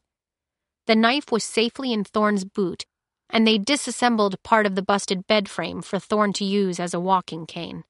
They each drank as much water as they could stand, and then, as Cress gave one last inspection of the satellite and could think of nothing else worth taking, she stepped to the docking hatch and pulled down the manual unlock lever. With a ka-thunk, the door's internal devices released. The hydraulics hissed. A crack opened between the metal doors, allowing Thorne to get his fingers in and push one side into its wall pocket. A breeze of dry air blew into the satellite, a scent Cress had no comparison for. It was nothing like the satellite, or the machinery, or Sybil's perfume. Earth, she supposed, memorizing the aroma. Or desert. Thorne swung the makeshift supply bundle over his shoulder. Kicking some debris out of the way, he reached his hand toward Cress. Lead the way. His hand encased hers, and she wanted to savor the moment, the sensation of touch and warmth and this perfect smell of freedom. But Thorne was nudging her forward before the moment had settled.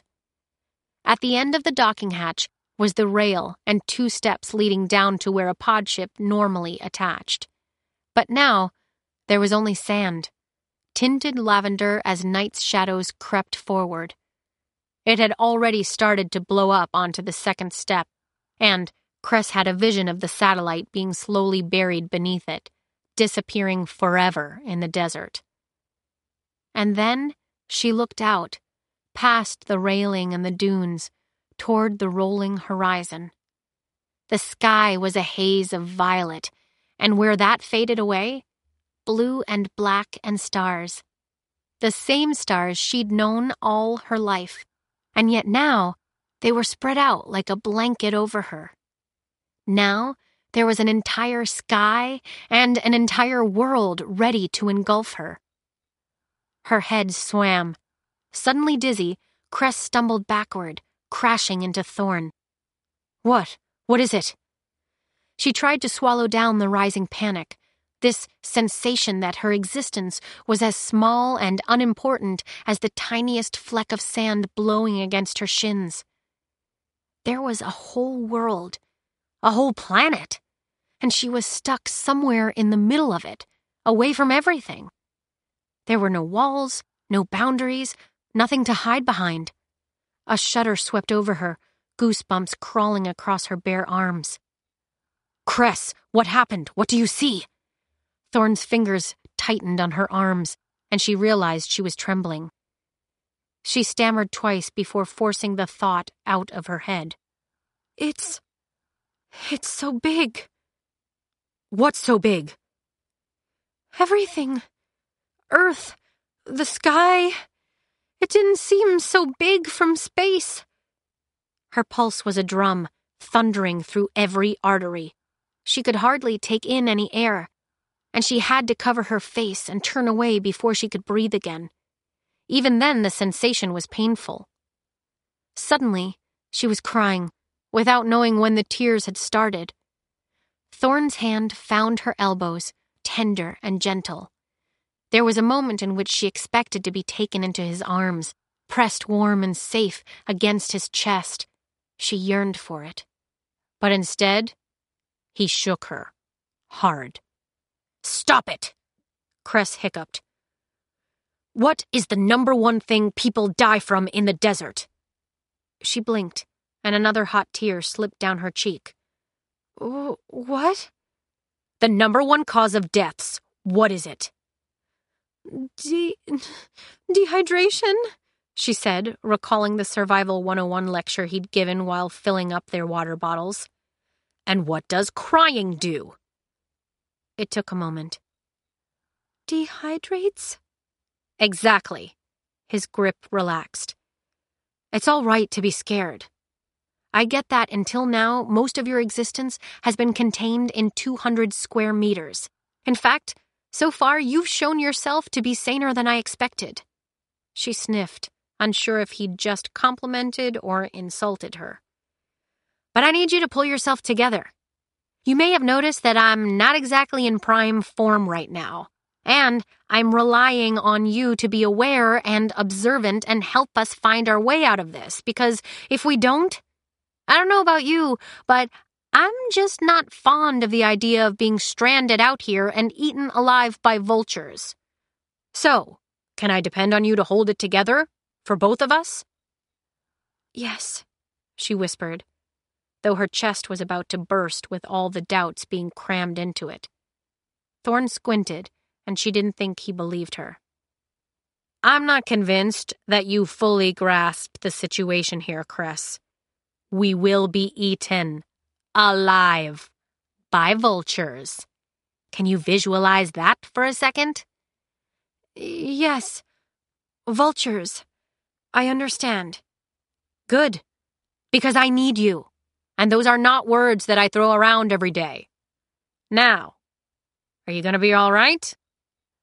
Yes, just give me... I just need a moment. This time, she took in an extra deep breath and shut her eyes and grappled for a daydream. Any daydream. I am an explorer, she whispered, setting courageously off into the wild unknown. It was not a daydream she'd ever had before, but she'd felt the familiar comfort of her imagination wrapping around her. She was an archaeologist, a scientist, a treasure hunter. She was a master of land and sea. My life is an adventure, she said, growing confident as she opened her eyes again. I will not be shackled to this satellite anymore. Thorne tilted his head to one side. He waited for 3 heartbeats before sliding one hand down into hers.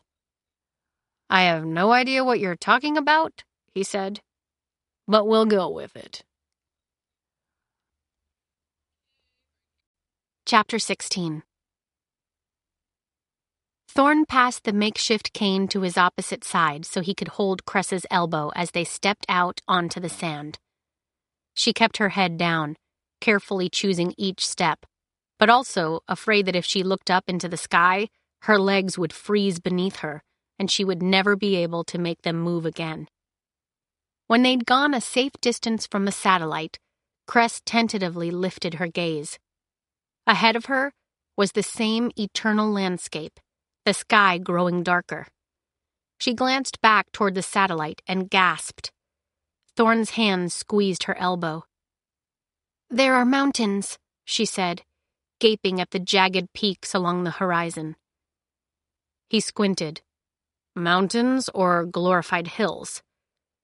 She considered the question, comparing the sight before her with the photos of mountain ranges she'd seen on the screens. Dozens of peaks of varying heights disappeared into the blackness of night. "I think real mountains," she said. "But it's getting dark and I can't see any white on top. Do mountains always have snow?" "Not always. How far are they?"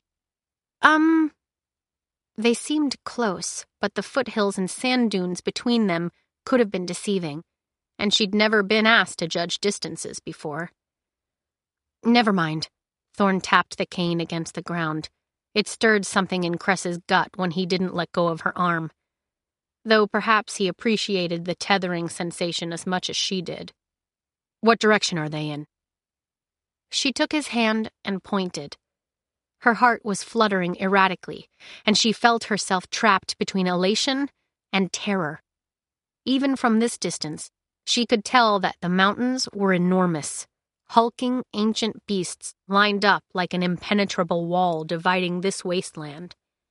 But at least they were something, a physical visual marker to break up the monotony of the desert. They somehow calmed her, even while making her feel as insignificant as ever. "So that must be south, right?" He pointed in another direction. "The sunset over there?" She followed his gesture, where a faint green light could still be seen over the rolling dunes, fading fast.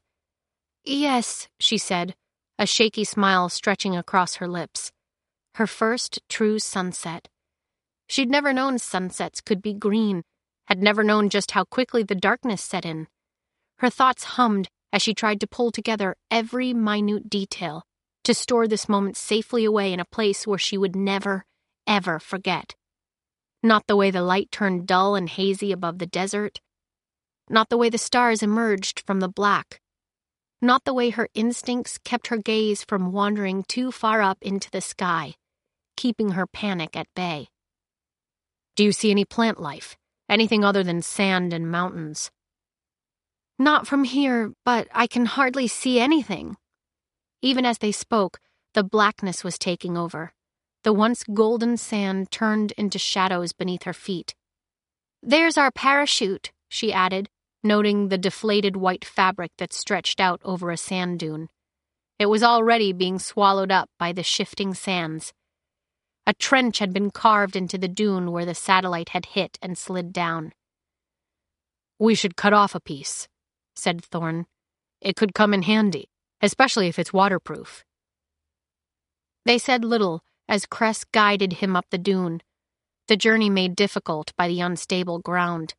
Thorne was awkward with the cane, trying to test the ground ahead of him without digging the tip into the hillside and stabbing himself with the other end. Finally, they reached the parachute and managed to cut off a square large enough to be used as a tarp. "Let's head toward the mountains," Thorne said. "It will keep us from walking directly into the sun in the morning, and with any luck, they'll offer some shelter, and maybe even water." Cress thought it sounded like as good a plan as any, but for the first time, she noted a tinge of uncertainty in Thorne's tone. He was just guessing. He didn't know where they were or what direction would lead them to civilization. Every step they took could be leading them farther and farther from safety. But a decision had to be made. Together, they started up the next dune.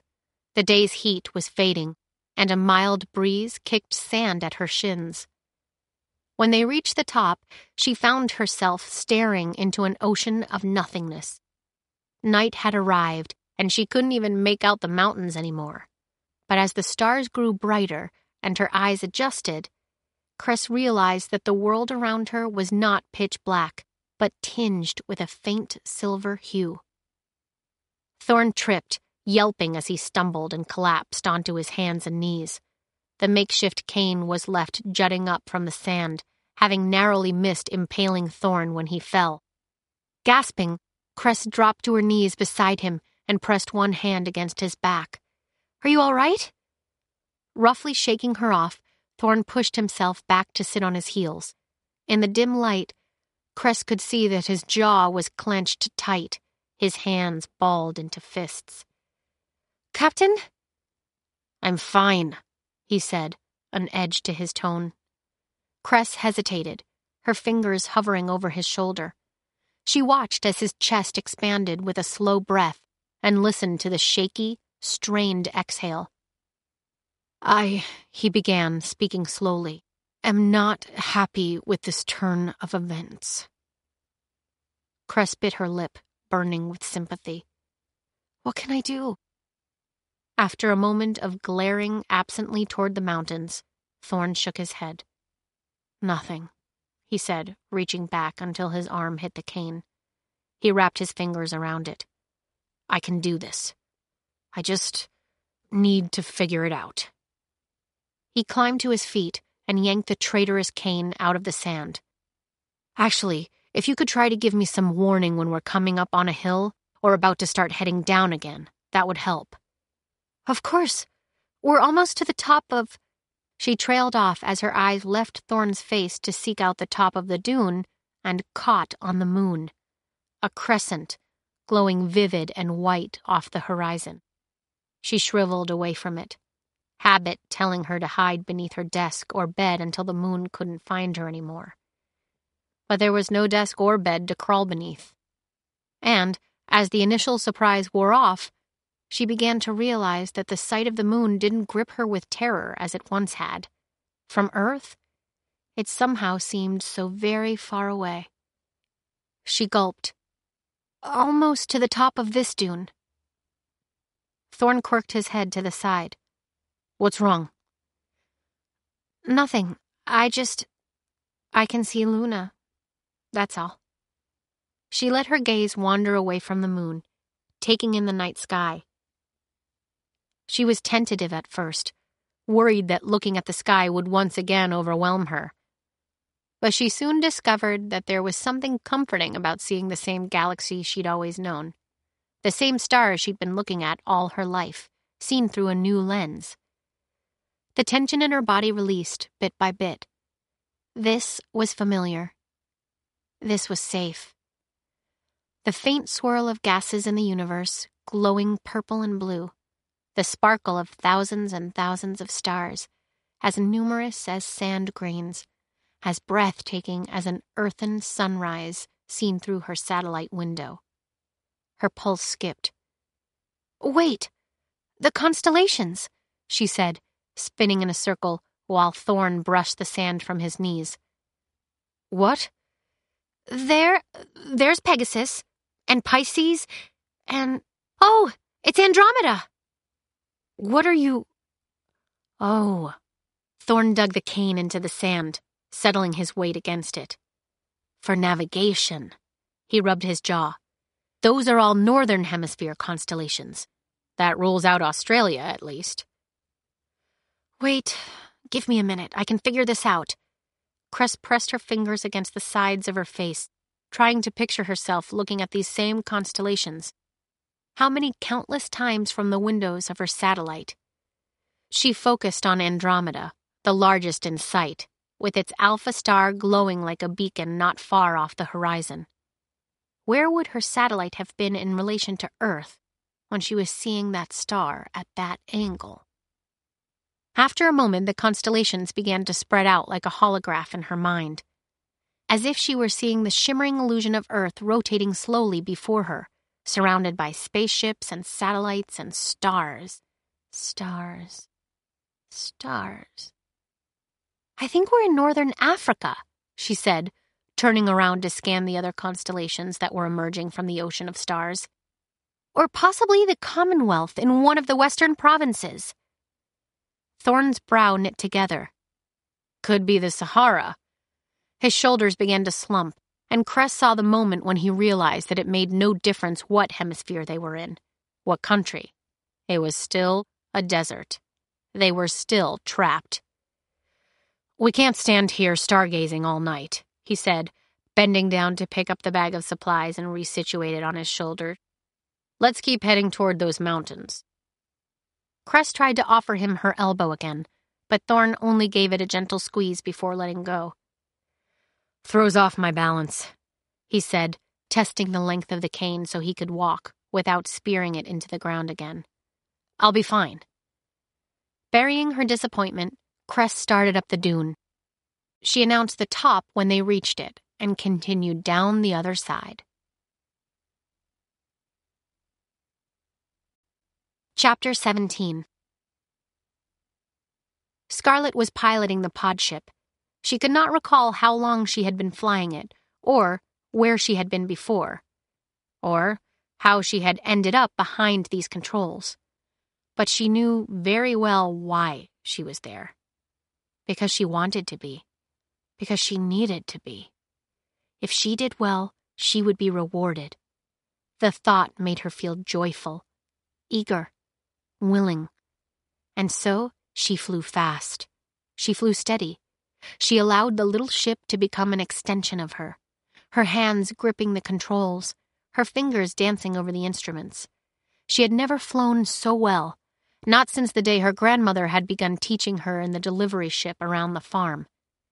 How the ship had warbled under her unskilled hands, how it rocked and sank, its landing gear brushing against the just-tilled dirt, then miraculously drifted back up toward the sky as her grandmother's patient voice talked her through the steps. The memory disappeared as fast as it had come, snapping her back into the pod ship, and she could not remember what she had just been thinking. She could only think of this flight, this moment, this responsibility. She paid no heed to the stars blurring out in all directions. She gave no thought to the planet falling farther and farther behind her.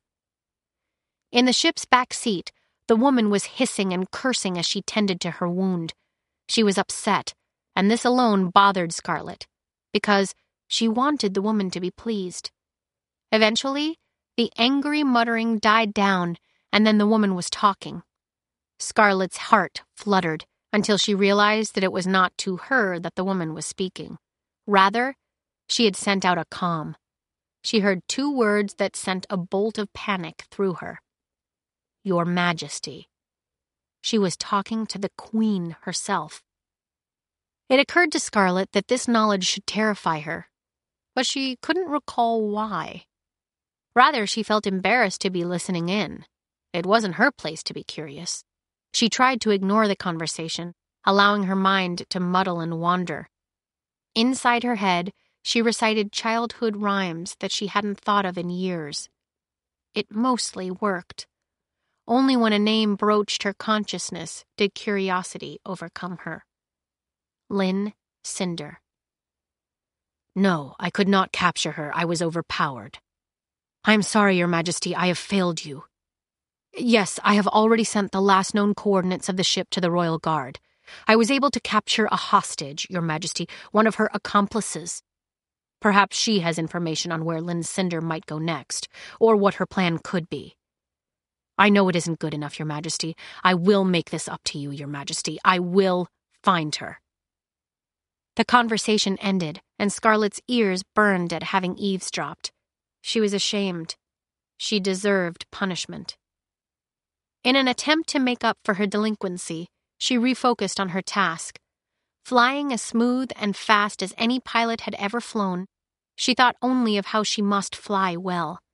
She thought only of how she must make her mistress proud of her.